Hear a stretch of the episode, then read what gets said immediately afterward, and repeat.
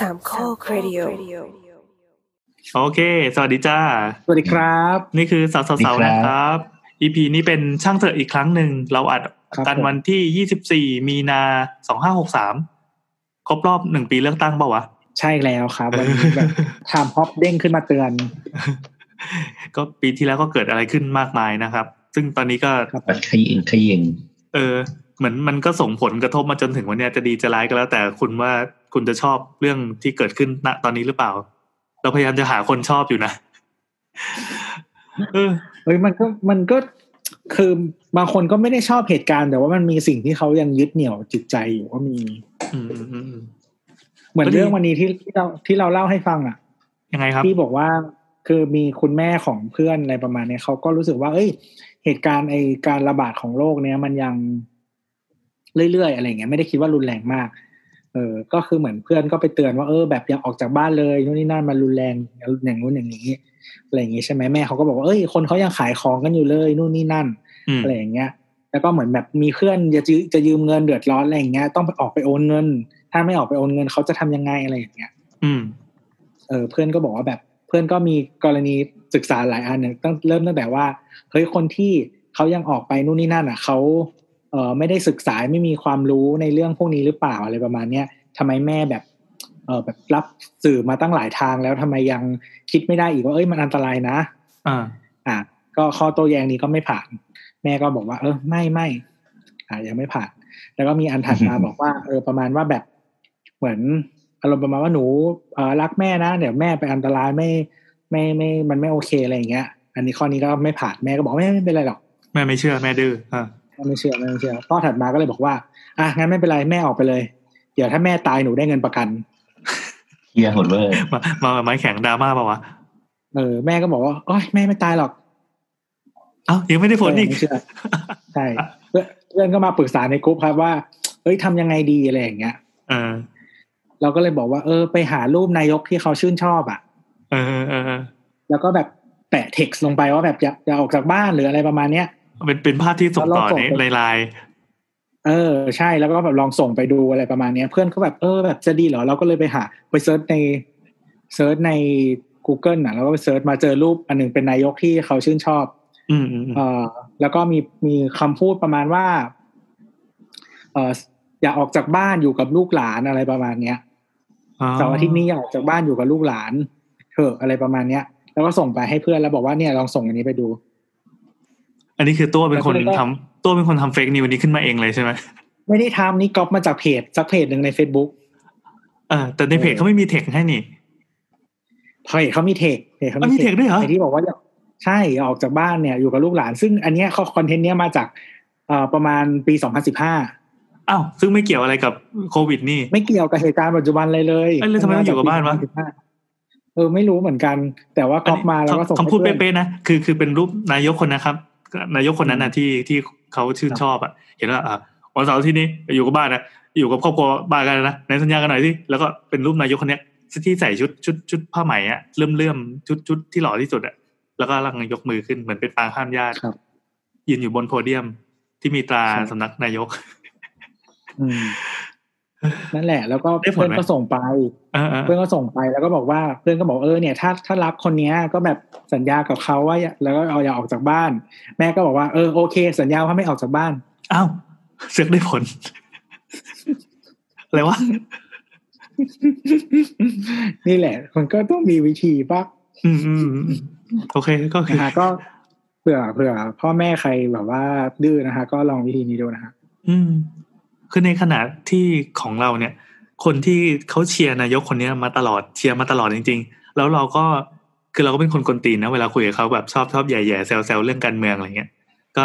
เราชอบคนกับคนคุยกับคนที่เห็นไม่ตรงกับเรา แล้วอยากรู้ว่าเขาจะมีวิธีการคิดวิธีการดำเนินชีวิตหรือมองเรื่องนี้นี้นี้ยังไง อย่างเรื่องเนี้ยก็คุยกันมาตลอดเขาก็แบบเออแบบ บางทีเขาก็ทักอะไรแปลกๆมาเหมือนกัน จนกระทั่งล่าสุดเนี่ยพอมันเป็นกรณีเป็นเป็นวิธีการจัดการวิธีการรับมืออะไรต่างๆเขาเป็นคนที่สูงอายุแล้วเหมือนกัน แล้วก็คิดว่าถ้าเกิดว่าติดอะคุสุขภาพเขาก็ไม่ค่อยดีด้วย แต่เขาก็เลิฟนายกมาตลอด ปรากฏว่าพอพูดเรื่องนี้ปั๊บเขาด่าแบบด่าแบบใส่เลย บอกว่า เออ แบบ อันนี้เป็นเป็นเป็นความผิดจริง ๆ เออ พี่ก็คือผิดจริง ๆ คือไม่น่าจะเลือกมาเลย วิธีการบริหารจัดการไอ้นี่ก็ไม่ได้หนึ่งสองสามสี่ห้าไล่สเต็ปเหมือนไปอ่านเพจเสื้อแดงมาอะไรเงี้ย อืม ก็หลากหลายความร้อนคิดแรงครับร้อนแรงก็ร้อนแรงร้อนแรง แล้วตอนนี้ก็คิดว่าแต่ละคนก็คงหายใจกันไม่ค่อยทั่วท้องอะ่ะ มันเป็นเหตุการณ์ที่ อืม ยังไงดี อย่างวันเนี้ยเขาก็ทักมาคุยกับเราในไลน์บอกว่าแบบ คือเขาเครียดมาก เพราะตัวเองก็ต้องขังตัวอยู่กับบ้านแล้วเป็นคนที่แบบแพนิคด้วย ไม่กล้าออกไปข้างนอกไม่กล้าใดๆทั้งสิ้น ก็เลยบอกเขาว่า อืมให้นึกว่ามันเป็นประสบการณ์ล้ำค่ามากเลยนะหนึ่งร้อยปีมันจะมีอะไรแบบนี้มาสักทีหนึ่ง เขาก็เอไม่อน่าว่ะขีดศูนย์อ๋อเออเออเอเอออก็จริง เหมือนเราไปอยู่ร่วมกับเหตุการณ์ที่แบบเป็นใหญ่ระดับประวัติศาสตร์มนุษย์อะในครั้งนี้เราได้สัมผัสที่ไปแบบแล้วเขาเรียกว่าอะไรเป็น extinction ป่ะเฮ้ยมันไม่ถึงขนาดนั้น mass เปล่าวะไม่ extinction ถึงขนาดนั้นไม่ถึงนะอะอารมณ์มานะถ้าคน gen ก่อนหน้านี้มากๆก็แบบเฮ้ยผ่านสงครามโลกมาอะไรอะไรเงี้ยที่สามารถเอาไว้คุยเบ่งลูกหลานได้ อันเนี้ยน่าจะเป็นระดับอันนั้นี้นกับอันนี้กับเลเวลฟาพอๆกันปะหรือว่าอันนี้ไม่คือแบบเป็นไม่อีเวนต์ใหญ่กว่า อันนี้ใหญ่กว่าเยอะหลายเท่า เอางี้ละกันคือขนาดสีจิ้นผิงเคยเคยพูดด้วยว่าแบบตั้งแต่เปิดสาธารณรัฐจีนประชาชนจีนขึ้นมา อันนี้คือเป็นเหตุการณ์ที่ลำบากที่สุดละอืมอืมอืมคือมันมัน disrupt หลายอย่างมีมีคนพูดว่า เอ่อพอจบอันเนี้ย ไอกระบวนการโลกาภิวัตน์เนี่ย หรือภาษาอังกฤษว่า globalization เนี่ยอืมมันจะถูก disrupt ไปเลยอืม หมายถึงว่าคือทุกวันเนี้ยไอไอการที่มันเกิดมันเกิดมันเกิดโลกครั้งเนี้ย มันคือส่วนหนึ่งมันคือระบบ ไอโลกาภิวัตน์ใช่ไหมที่คนเรามันเชื่อมต่อกันเออมันจะมีอีกคำหนึ่งคำว่า global village ก็คือเหมือนกับว่าทุกประเทศอะเหมือนเป็นแค่อยู่ในหมู่บ้านเดียวกันอะเพราะว่ามันคนใกล้คุยกันมาได้ เออเหมันมีเพื่อนอยู่เยอรมันก็สามารถคุยได้ ใช่ ก็คือมันทำให้เหมือนกับว่า เราอยู่ใกล้กันมาก ๆ จน พอมันเกิดปัญหาในที่ที่หนึ่งอะ เออมันมันเป็นปัญหากระทบไปกันหมดเลย เพราะทุกอย่างมันเชื่อมต่อกันไปหมดอะไรแบบเนี้ยอืมอืมอืมอืมอืมอันนี้นึกถึงอินโฟกราฟิกที่มันเป็น visual graphic อันหนึ่งที่เป็นการระบาดของไอตัวโคโรนาไวรัสเนี่ยจากอู่ฮั่นอะของนิวยอร์กไทมส์มั้งทำมาดีมากอยากให้ไปทุกคนไปดูเลย มันเกิดขึ้นมาปั๊บแล้วก็เขาจะทำเป็นเหมือนไอเม็ดเยอะๆๆเหมือนมดเป็นฝูงมดอะเกิดขึ้นตรงนี้ปั๊บอืมแล้วอยู่ๆพอขยายจำนวน แล้วไอ้ที่ขยายจำนวนน่ะมันก็มีคนเดินทางไปถึงสนามบิน แล้วมันก็มีเกตต่างๆ เกตนี้ไปลงอเมริกา เกตนี้ไปลงเอ่อสวนภูมิอะไรเงี้ย เห็นเป็นจำนวนสเกลของของไอ้จำนวนกองทัพมดเนี่ยไปโผล่ที่ไหนเสร็จแล้วก็มีมดที่ติดเชื้อตัวหนึ่งปนเข้าไป พอปนเข้าไปปั๊บก็เริ่มวาบวาบวาบวาบวาบเกิดขึ้นทุกที่ทั่วโลก ในเวลาเวลาอันรวดเร็วมาก ซึ่งถ้าเป็นโรคระบาดสมัยก่อนเนี่ยคือแบบ กว่ามันจะระบาดจริงๆอะมันกินเวลาแบบมันมันใช้สเปนเวลานานมากในขณะที่อันเนี้ยขณะที่อันเนี้ยแบบจีนอะ วาบขึ้นมาอย่างแรงเสร็จปั๊บตอนนี้ก็ซาไปแล้ว แล้วก็ไปวาบที่อื่นแทนปุ๊บปุ๊บปุ๊บปุ๊บปุ๊บคืออมบางโรคที่ตายกันเยอะๆแบบอย่างบางทีมันเป็นปีกว่าจะข้ามประเทศกว่าจะข้ามทวีปอะไรอย่างเงี้ย เออ แล้วคือหรือบางทีแบบยุคก่อนที่เราไม่รู้ สมมติว่าคนเดินทางกันทางเรืออย่างเงี้ยเราไม่รู้ด้วยซ้ำว่าอีกประเทศหนึ่งคือมีอะไรเกิดขึ้นไม่เคยรู้เลย อืมอืมอืม ก็ดีคือคือไอ้เซนส์แบบวิธีการคิดหรือวิธีการเสพประสบการณ์พอสอปัจจุบันเนี่ยถ้าเกิดเราย้อนอดีตไปสักร้อยปีแล้วไปเล่าให้คนเมื่อร้อยปีที่แล้วฟังอะไม่มีทางคุยกันรู้เรื่องอะตีกันตาย ในในขณะเดียวกันมันก็ยังมีเรื่องแบบอย่างเช่นน้ำมันอะไรอย่างเงี้ยที่มันอืมส่งผลกระทบต่อทุกคนแต่ว่าคนตอนนี้คนไม่ค่อยพูดถึง เพราะว่าอะไรเราไม่ค่อยอาจจะไม่ค่อยได้ออกจากบ้านอยู่แล้ว ก็เลยแบบอ้าวคุณไม่ต้องใช้นี่หว่าน้ำมัน อืมอืมอืมเออือมอะไรแบบนั้น เพราะว่ามันก็ คือมันมันเกิดการทะเลาะกันระหว่างแบบโอเปกแล้วก็รัสเซียแล้วก็อะไรประมาณเนี้ยอืม คนไม่ว่าหรอกเพราะว่าเอ๊ะค่าน้ำค่าน้ำมันถูกมาก ตอนนี้คือเหลือสิบกว่าบาทแล้วอะงั้นงั้นอันนี้ถามไปอีกหน่อยแล้วกันอุตส่าห์แบบคุยเรื่องนี้แล้วเราจะไม่คุยเรื่องว่า มันจะต้องติดเชื้อเท่าไหร่นี่นี่เรื่องอันนั้นเป็นฝั่งคุณหมอขาอ่าอ่าแต่ว่าคิดว่าหลังจากเนี้ยมันจะมีอะไรที่อีเวนต์อะไรน่าสนใจหลังจากเหตุการณ์นี้ เช่น อะสมมติอย่างอย่างเรากำลังคิดว่าเอ่อสมมติอันเนี้ยโรคระบาดมาใช่ไหมทำให้คนแบบเริ่มตกงานเริ่มเศรษฐกิจฝืด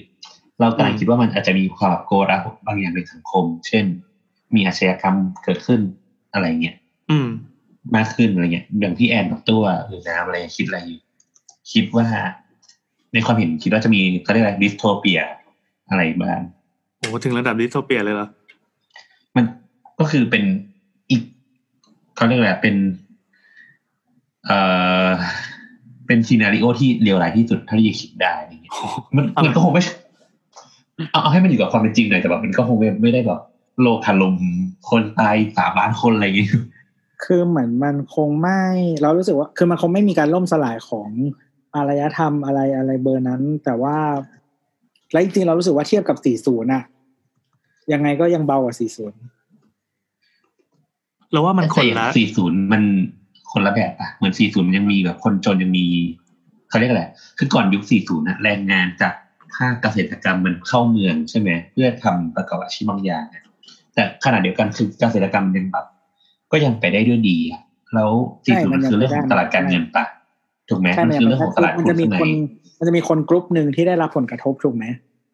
เออแต่ว่าเหมือนใช่ตอนใช่ตอนเนี้ยมันจะเหมือนแบบเป็นโดมิโนมาก ๆ กว่าตอนนั้นอีกอะไรเงี้ยเออเราว่าหนักกว่าใช่สี่ยัศูงนยังย์คิดว่าอะไร เราก็หนักกว่าสี่ศูนย์เพราะว่า เออสี่ศูนย์มันมันมันกระทบส่วนหนึ่งของโลก แต่ตอนเนี้ยคืออย่างที่บอกว่าเป็น global village ใช่ไหมมันมันตีกันหมดเลย มันไม่รู้จะไปพึ่งใครตอนเนี้ย เราเฮ้ยแบบช่วยกูด้วย มันมันไม่มีใครแบบเอ้ยกูก็เจ็บปวดอยู่เหมือนกัน อืม จะอธิบายความหนักกว่ายังไง คือจริงๆมันมันเทียบกันแบบเป๊ะๆไม่ได้เพราะมันมันเกิดขึ้นคนละสเกลคนละวาระคนละโอกาส อืมแต่เราคิดว่าเออแต่ตอน40เนี่ยมันจะมีคนรวยเลเวลหนึ่งอะที่มันจะได้รับผลกระทบหนักสุดใช่แต่ว่าใช่อันเนี้ยคือมันจะไม่ใช่คนนั้นอะ ไม่ได้รับผลกระทบอืมแบบนั้นแล้ว อืมอืมคือตอนเนี้ยคนรวยได้รับผลกระทบแบบหนึ่ง คนจนได้รับผลกระทบแบบหนึ่งชนธรรมดาหาเช้ากินข้ามก็ได้รับผลกระทบอีกแบบหนึ่งแต่สุดท้ายอะ เราเชื่อว่ามันจะฟื้นได้ได้เร็วตามปกติเลยเหมือน ตอนเนี้ยมอารมณ์เหมือนปะการังฟอกขาวในทะเล แล้วก็พวกพวกนักนักทะเลต่างๆเขาจะแบบโอ้กรีดกันว่าอีกไม่รู้กี่สิบปี มันกว่าจะมันจะฟื้น แต่ถ้ามันมาถึงเวลามันจะมีระบบที่มันสามารถเยียวยาตัวเองขึ้นมาได้ อันนี้เชื่อนะ เชื่อว่าว่ามันเป็นอย่างนั้นแต่แต่เวลาเราพูดถึงว่าเทียบกับ 40นะเราเรามองมุมแง่สถาบันนะที่สถาบันมันไม่ล้มอะสถาบันอะไรครับ การเงินครับการเงินอ๋อครับครับสถาบันการเงินครับ ทำไมทำไมเราแบบจั่วมาส่งเสียงมากเลยอะก็สถาบันการเงินมันมันมันมันไม่ได้ล้มอะไรเงี้ยแต่ว่าก็จริง ๆได้รับผลกระทบแน่ๆ เพราะว่าเรื่องการชำระหนี้เรื่องอะไรหลาย ๆ อย่าง แล้วก็คือก่อนหน้านี้มันจะมีบริษัทที่เอ่อมีสถานะที่ไม่ค่อยดี ซึ่งเขาเป็นลูกหนี้อะไรหลายอย่าง ซึ่งมันก็จะเกิดผลกระทบอะไรต่อสถาบันการเงินพวกนี้แหละ แต่ว่ามันจะด้วยด้วยพอผ่าน40มาแล้วมันมีกติกาหลายๆอย่างที่ถูกสร้างขึ้นมาเพื่อเพื่อลด แรงกระแทกอะไรตรงนั้น มันก็จะปรับตัวไป เรามองว่า 40นะมันคือมันคือลงไปในมิติมิติเดียวคือมิติการเงิน แต่ตอนเนี้ยอืมมันหลายมิติมันมันกวาดไปทุกมิติเท่าเท่าที่เราพอจะนึกออกเลยอืมเออ แล้วเราก็เชื่อว่า พอมันแตะไปทั่วปั๊บทีเนี้ยมันกลายเป็นว่ามันมันเหมือนปฏิวัติมนุษยชาติครั้งใหญ่อะไม่รู้สิก็คือเราเกิดมาอายุก็เท่านี้ น่าจะเชื่อว่า ตั้งแต่ปีหน้าปีถัดๆไปอะมันอยู่ที่ว่าใครจะ manage แล้วก็ฟื้นฟื้นจากไข้เนี่ยได้เร็วกว่ากัน อืมอืมอ๋อแต่มีมีอีกเรื่องหนึ่งที่มีไอ้นี่กับ40ก็คือ เรื่องของตลาดหุ้น มีหลายคนหลาย ๆ คนที่เป็นเศรษฐีตลาดหุ้นปัจจุบันเนี้ยอืมเออเขาเขารวยเพราะปี40อืมเหมือนพอตลาดมัน drop มาก ๆ จนจนแต่เขามีเงินอยู่อะ คือมี cash อะอืมเขาก็สามารถเข้าสู่ตลาดได้แล้วพอเขารอจนถึงวันหนึ่งที่ หุ้นมันมูลค่าเติบโตมหาศาลอืม อืม แต่ว่าคนที่จะทำอย่างนั้นได้ในตอนนี้นะฮะก็คือคุณต้องรวยประมาณหนึ่งคุณถึงมีแคชเยอะขนาดนั้นนึกนึกได้อยู่นึกได้อยู่ อืม เออ แล้วมันก็ไม่ไม่ไม่ใช่ว่าแคชมันมันต้องมีแคชที่เอาไปลงได้ แล้วก็มีเงินสดที่ใช้สำหรับชีวิตประจำวันต่อไปได้ โดยที่ไม่ไม่นี่ด้วยอะ อืม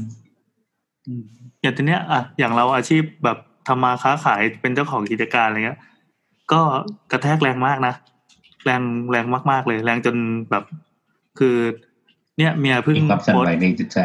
เมียเพิ่งโพสต์ใน Facebook เมื่อสามสิบห้านาทีที่แล้วว่าไม่เห็นทางรอดเว้ยแล้วก็มีเพื่อนมาคอมเมนต์บอกว่า natural selection อะไรของมึงวะเฮียขนาดที่แบบอันนี้ diversify พอร์ตธุรกิจแล้วใช่ไหม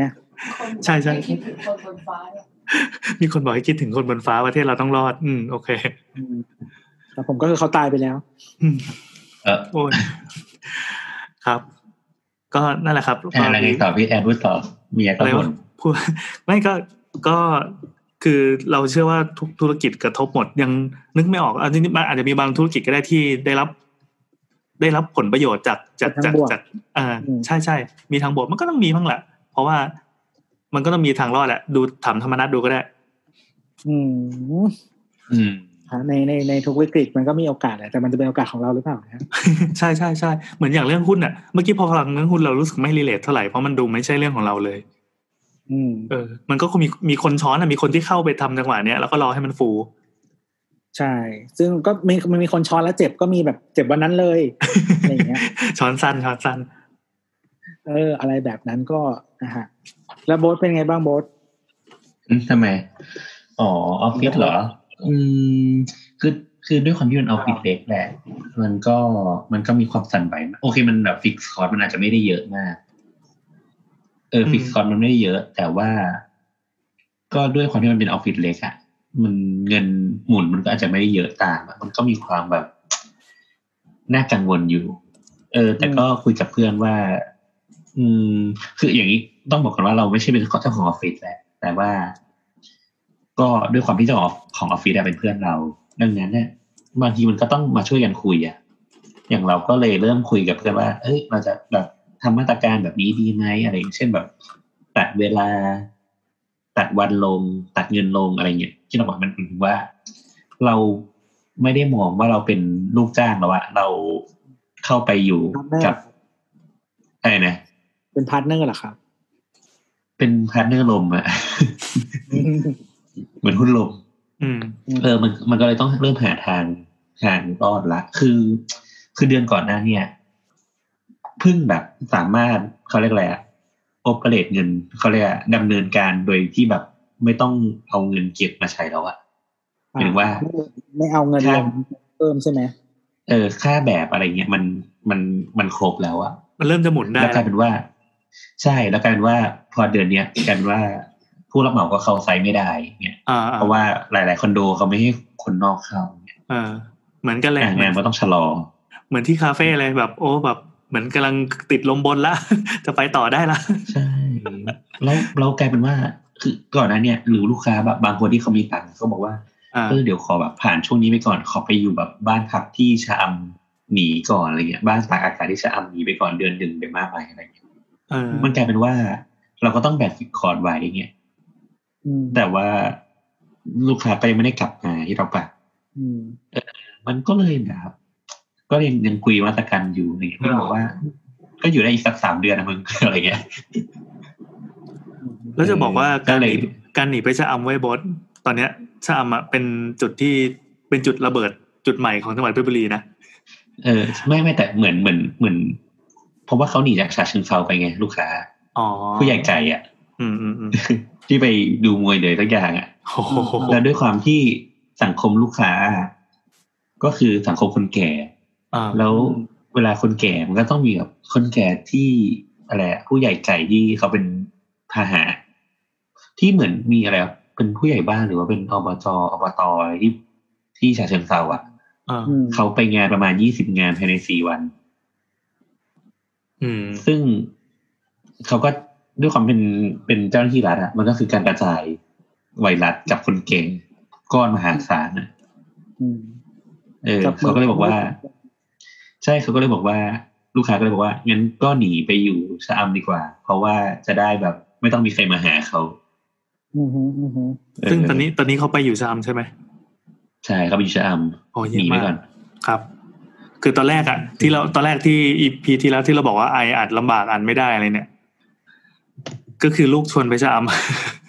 อ๋อเออดีแล้วที่ไม่ไป เออนั่นแหละก็เราแชร์อีกนิดนึงก็คือจริงคๆรัมับนมีคือตอนเนี้ยที่ที่ที่ที่ทำงานอะ ยังไม่ใช่ไม่ได้รับผลกระทบนะได้รับผลกระทบ แต่ว่าก็คือยังไม่ได้มีนโยบายในเรื่องของแบบลดเงินหรืออะไรแบบนี้เลย อืมอืมอืมนะแต่ว่าก็มันมี opportunity บางอย่างที่มันเกี่ยวข้องกับงานที่เราทำก็คือในเรื่องของเกี่ยวกับการจัดการวิกฤตอะไรประมาณเนี้ยอ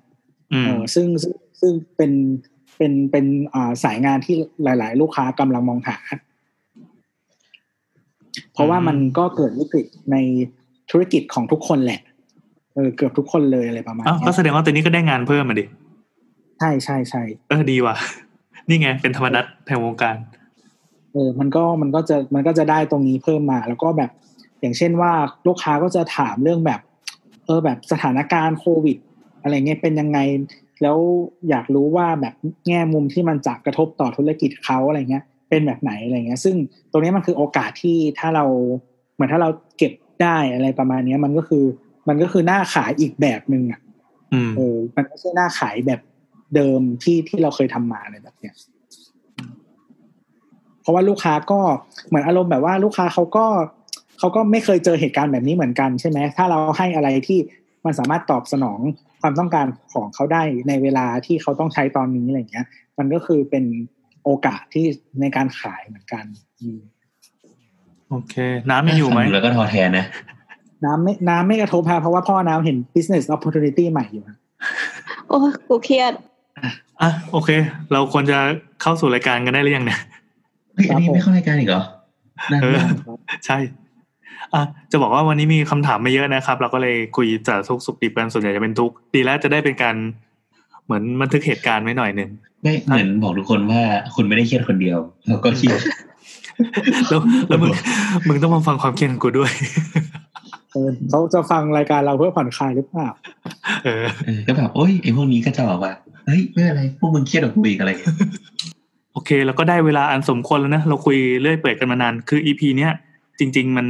อยู่ในช่วงที่เราหายใจกันไม่ค่อยทั่วท้อง ดังนั้นคำถามที่เราคัดเลือกมาใช้คำว่าคัดเลือกเลยนะก็คือเป็นคำถามที่เหมือนจะคุยกันเล่นๆเมาส์ๆจะเป็นส่วนใหญ่นะเราวันนี้มีคำถามมาเยอะ ก็เชิญฟังต่อไปได้เลยครับ หลังจากเพลงมา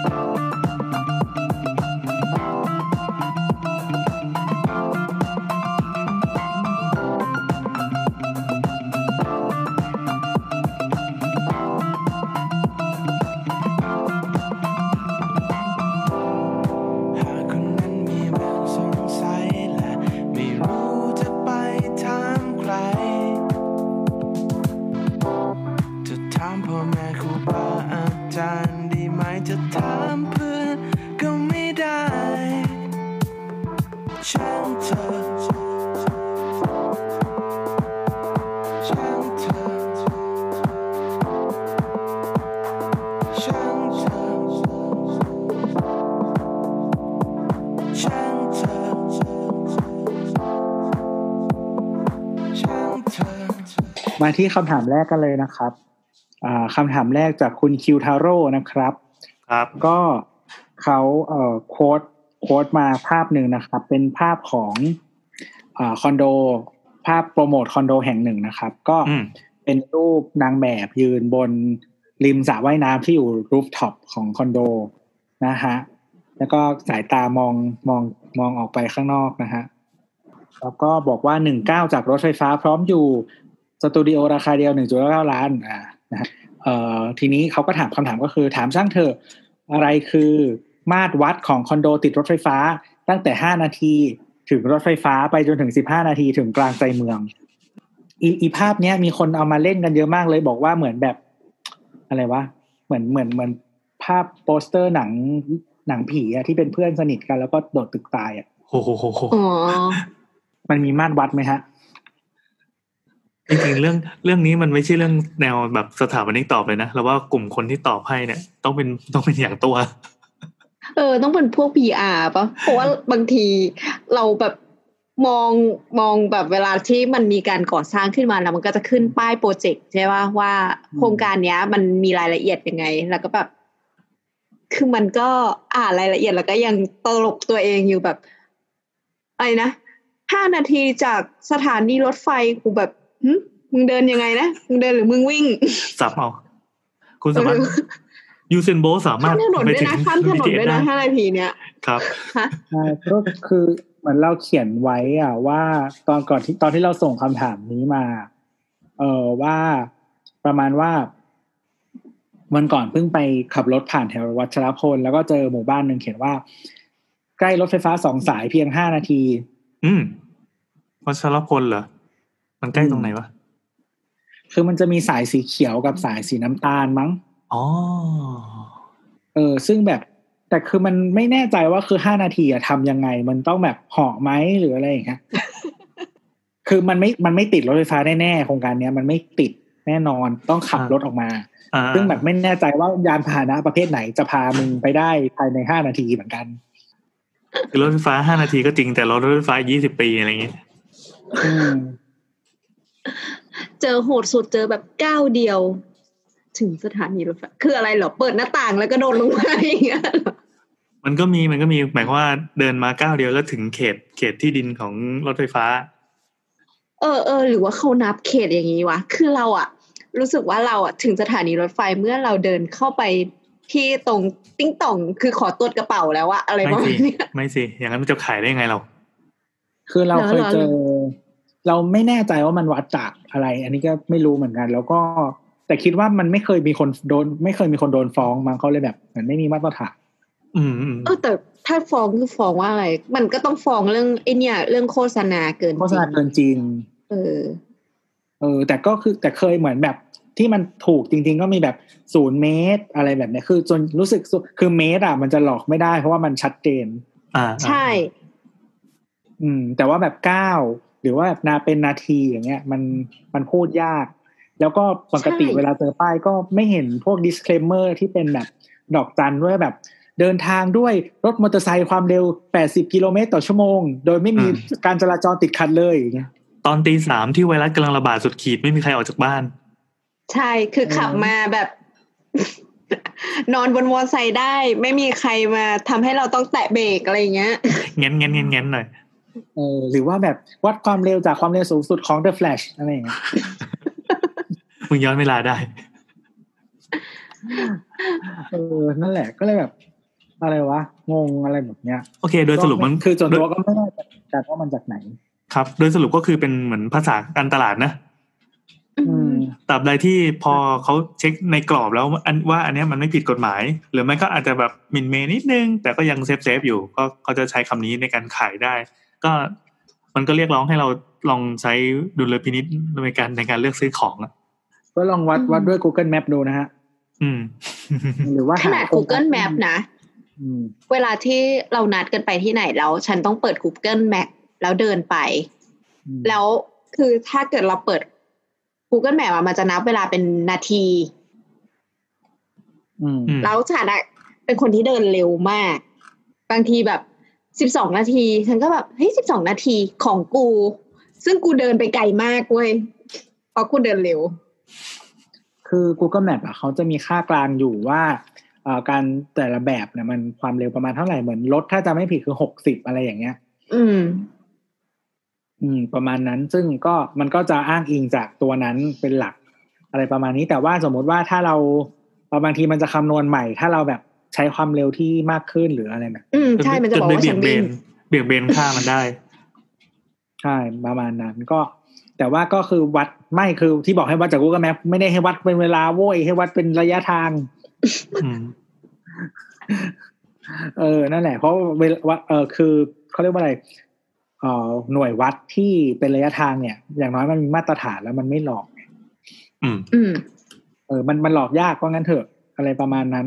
นะฮะแต่ว่าก็เคยเจอโครงการที่แบบโฆษณาแบบถูกต้องจริง ๆ อย่างตรงแบบบีเทราชเทวีอย่างเงี้ยมันมีโครงการหนึ่งใช่ไหมติดเลย มันก็เคยโฆษณามาก่อนว่าศูนย์เมตรอะไรอย่างเงี้ยก็คือศูนย์เมตรจริงสูตรเมนก็คือติดอืมติดทางกระไดเลยๆใช่ก็คือคือออกมาจากหน้าโครงการเนี่ย ฝั่ง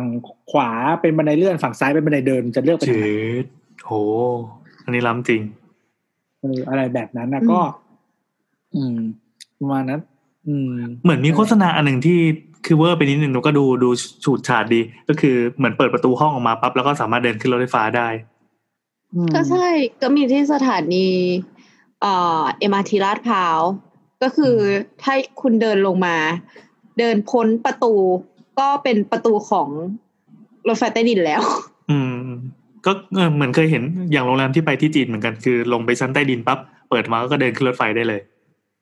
อืม เออแต่แบบแบบเนี้ยที่สิงคโปร์ที่ฮ่องกงอะไรเงี้ยมีพวกโรงแรมอะพอมีอยู่ อืม ประมาณนั้น แต่ก็เหมือน แต่ก็คงไม่โดนฟ้องมั้ง มันก็เลยยังทำมันยังต้องทำแอดเหล่านั้นอยู่อืมก็ถ้าถ้าสนใจก็ลองไปฟ้องดูนะฮะครับช่างเธอคำถามถัดมานะครับ เอ่อจากคุณชอรอนะฮะสอบถามทางสสส ทั้งตอนเรียนและตอนทำงานเคยเกลียดสถาปนิกผังเมืองกันบ้างไหมคะ ถ้าเคยเพราะอะไร เราเห็นรุ่นพี่ที่เรียนแลนอยู่เรียนอีโคแล้วบ่นเกลียดสถาปนิกผังเมือง อยากรู้เพิ่มเติมว่าเคยตีกันบ้างไหมคะนะฮะเราก็เลยเราก็ไม่ค่อยมั่นใจในคำถามเราก็เลยถามไปว่าแบบมันคือในแง่ไหนอะไรยังไงบ้างนะฮะก็เขาก็อธิบายมาเพิ่มเติมประมาณว่าสถาปนิกผังเมืองในการทำงานจับกระทบกับคนเป็นวงกว้าง อาจมีกรณีที่เกิดความไม่พอใจเกิดขึ้นกับฝ่ายใดฝ่ายหนึ่งหลาย ๆ ฝ่าย แบบนี้อย่างพี่ที่เรียนแลนเขาบ่นว่าสถาปนิกผังเมือง ไม่ให้ความสำคัญกับพื้นที่สีเขียวอะไรทำนองนี้ค่ะ อืม เราว่าในความเห็นส่วนตัว คิดว่าไม่เกี่ยว คือ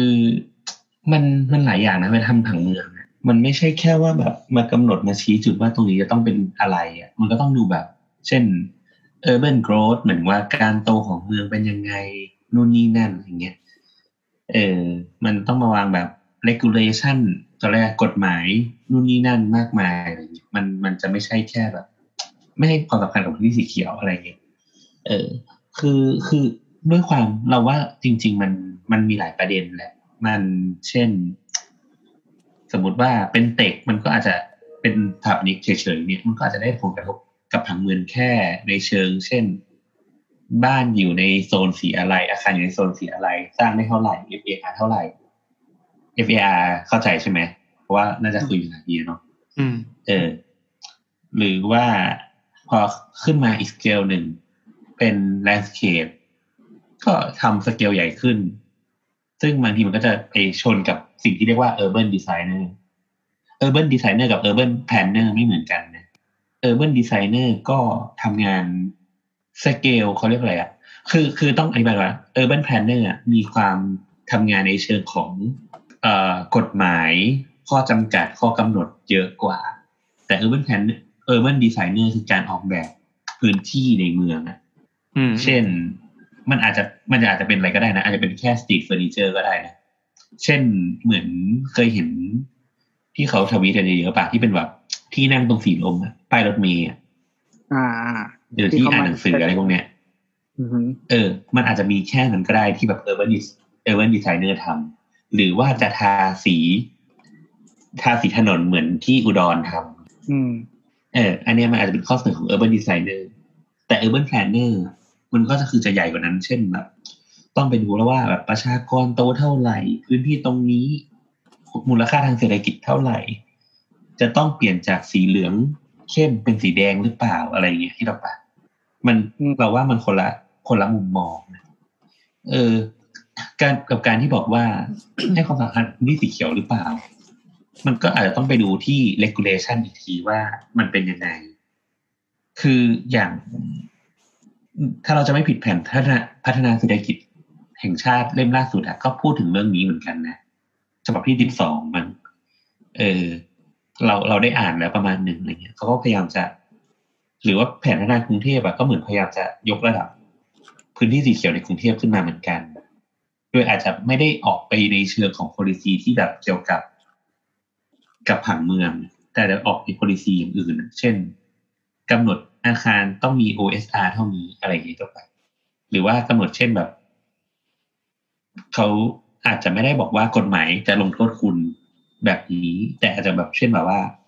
ถ้าคุณสร้างพื้นที่แบบนี้เราจะลดอืมเราจะลด ไม่รู้อะสมมุติว่าเราพูดมั่วๆแบบลดภาษีให้ หรือว่าเราจะให้เบนฟิตคุณในการสร้างห้องมากขึ้นอะไรอย่างนี้ต่อไปอืม อาจจะมาในเชิงอย่างนั้นมากกว่าอะไรเงี้ยเราก็ก็เลยคิดว่าจริง ๆ ไม่ได้มีปัญหาอะไร งงไหมมัอนธิบายเหมือนการทำงานตาม requirement ที่มันก็คือเป็นส่วนหนึ่งของมันคน requirement ที่มันต้อเรางว่ามันทำงานคนคนละมุมมองกัน อืม เออใช่แต่มันเป็นรามันเป็นรงานทำงานทำงานที่มีผลกระทบต่อกันใช่ไหมเช่นแบบคนหนึ่งปั๊บถ้าทำมาปั๊บถ้าแย่มากเกินมันก็จะไปเอ่อทำให้อีกคนหนึ่งทำงานลำบากขึ้นอะไรเงี้ยเหรอเรารู้สึกว่ามันไม่ได้ มันมันเหมือนอย่างนี้ urban planner อะคือคนที่วางสิ่งที่เรียกว่ากรอบใหญ่ ๆ ขึ้นมา อืม เป็นคนสร้างกรอบอืม เออ แล้ว landscape urban designer architect ก็คือคนที่ไปวาดลวดลายในกรอบเนี่ยอืม ซึ่งถ้าในอุดมคติก็คือถ้าวางกรอบเสร็จปั๊บอันนั้นก็ถือว่ากรอบเนี่ยมันเป็นหนึ่ง requirement เอาไปทำงานต่อได้ ใช่ใช่ใช่ซึ่งไอ urban planner อะมันก็ต้องไปคุยกับ หลาย ๆ คนมากๆไปต้องไปคุยกับอะไรนักเศรษฐศาสตร์ไปคุยกับไม่กฎรู้หว่ามายไปเอ่คุยยกัอะไรต่อไม่อะไร เออ ใช่นิติศาสตร์ การเวียนคืนที่เหมือนที่เราเคยคุยเรื่องไอการทำ อะไรวะที่ที่เราคุยเรื่อง ตอนที่มีคุณพลอยมาสรุปให้อะ EIA ป่ะอืมเออ อะไรอย่างเงี้ย มันก็จะทำแบบในเชิงแบบใหญ่ๆอย่างนั้นนะอืม อืม เราก็รู้สึกว่าเราไม่ได้เกลียดอะไรเขานะก็แค่คนละ คนละ คนละเขาเรียกอะไรคนละกล่องคนละมุมมองเฉยๆเออแต่แต่พูดยากเพราะว่าจริงๆแลนด์สเคปก็อาจจะได้เป็น เขาเรียกแหละไรได้สัมผัสใกล้กว่าการเป็นสถาปนิกก็ได้ครับมันก็ทำงานอีกสเกลหนึ่งอยู่ดีเปล่าวะอืมมันคนละสเกลจริงๆอะสำหรับเรามองว่ามองว่า อันนี้มันเป็นคำถามที่จริงๆมันเป็นคำถามส่วนตัวนะเพราะว่าเขาเจอเป็นเรื่องประสบการณ์ส่วนตัว เสร็จปั๊บก็มาถามว่าชาวบ้านเขาเจอกันหรือเปล่าวะอะไรอย่างนี้ใช่ไหมอืมอืมดังนั้นเราก็อืมคือคือเราแล้วแบบเหล่าบรรดาเพื่อนฝูงเราที่เขาทำงานในวงการเนี้ยก็ไม่มีใครเจอไม่มีใครมีปัญหานี้ อืมมันจะเป็นอีกแบบมากกว่าอะที่เป็นคำถามสุดฮิตนะ ซึ่งซึ่งตอนเนี้ยมันเป็นดราม่าในกลุ่ม Facebook กลุ่มหนึ่งชื่อกลุ่มสถาปนิกคิดอะไร ไม่แน่ใจว่ากลุ่มคนผู้ฟังเราน่าจะมีมีบ้างนะที่อยู่ในกลุ่มนี้ใน Facebook ลองไปเราดูลิฟต์กรุ๊ปแล้วอะแล้วมันดราม่าเยอะเหรอเราลำคาญเออดราม่าอยู่ก็พอดีมีมีเพื่อนเราไปอยู่ในนั้นไปโพสต์ในนั้นบ่อยก็เลยกดเข้าไปดู บางทีก็มีดราม่าตลกตลกๆอะเช่นตอนเนี้ย ช่วงประมาณสองสามวันที่ผ่านมาจะมีลุงคนหนึ่งเว้ยเขาอืม เล่าเลยเป็นเป็นดราม่าเลยแล้วกันเขามาโพสต์ถามว่าตกลงสถาปนิกอะทำอะไรกันแน่ คือคือคือตอนแรกเหมือนมาโพสต์ถาม เสร็จปั๊บพอมีคนมาตอบปั๊บแกก็จะตอบกลับด้วยด้วยคำว่าแบบคือแบบคุณไม่ได้สำคัญเลยหรอก คือคุณมีหน้าที่เฮ้ยแค่ คุณมีหน้าที่แค่เขียนแบบสถาปัตย์ซึ่งคุณรู้ไหมว่าในไซต์ก่อสร้างอะมันมีสองแบบ แบบหนึ่งชื่อว่าแบบสถาปัตย์อีกแบบหนึ่งชื่อว่าแบบวิศวกรรม คุณมีหน้าที่แค่ครึ่งเดียว คนแบบอ้าวแล้วเขาเป็นเขาเป็นส่วนไหน อ่า คนที่หัวร้อนก็เข้าไปแบบเข้าไปลุมไปอะไรนึกภาพว่าพอมีเกียร์มา มันจะต้องมีคนที่แบบจิตอ่อน เข้าไปเข้าไปตบเกียร์อะไรเงี้ย แล้วก็เกียร์สามารถอืมแบบดิ้นหลุดได้ด้วยด้วยการแบบแถไปข้างๆอะแล้วเขาหลุดได้ทุกอืมทุกคนไม่ไม่ว่าใครจะไปตีเขาจะพยายามจะอธิบาย จะได้กดไลค์ประมาณยี่สิบสามสิบเท่าไหร่เขาไม่สนใจเขาจะแบบหนีไปประเด็นอื่น ก็เขาก็ไหลไปเรื่อยอืมอยากให้ดูอันนี้สนุกว่ะถ้าใคร ถ้าใครต้องการความบันเทิงช่วงนี้ลองเข้าไปดูเขาชื่อคุณ อะไรสักอย่างนามสกุลมะขามเตี้ยมะป้อมมะขามเตี้ยอะไรเลยเหมือนเหมือนเป็นเป็นเป็นนามปากกาเขาอีกทีซึ่งเราก็อยากเสือกเว้ยแล้วก็เลยลองดู ว่าเขาพูดอะไรบ้าง ก็เช่นเขามองว่าสถาปนิกอะมีหน้าที่แค่เขียนแบบในในแบบก่อสร้าง คุณมีหน้าที่แค่ห้าสิบเปอร์เซ็นของงานทั้งหมด อีกครึ่งหนึ่งอะมันคืองานงานวิศวกรวิศวกร ซึ่ง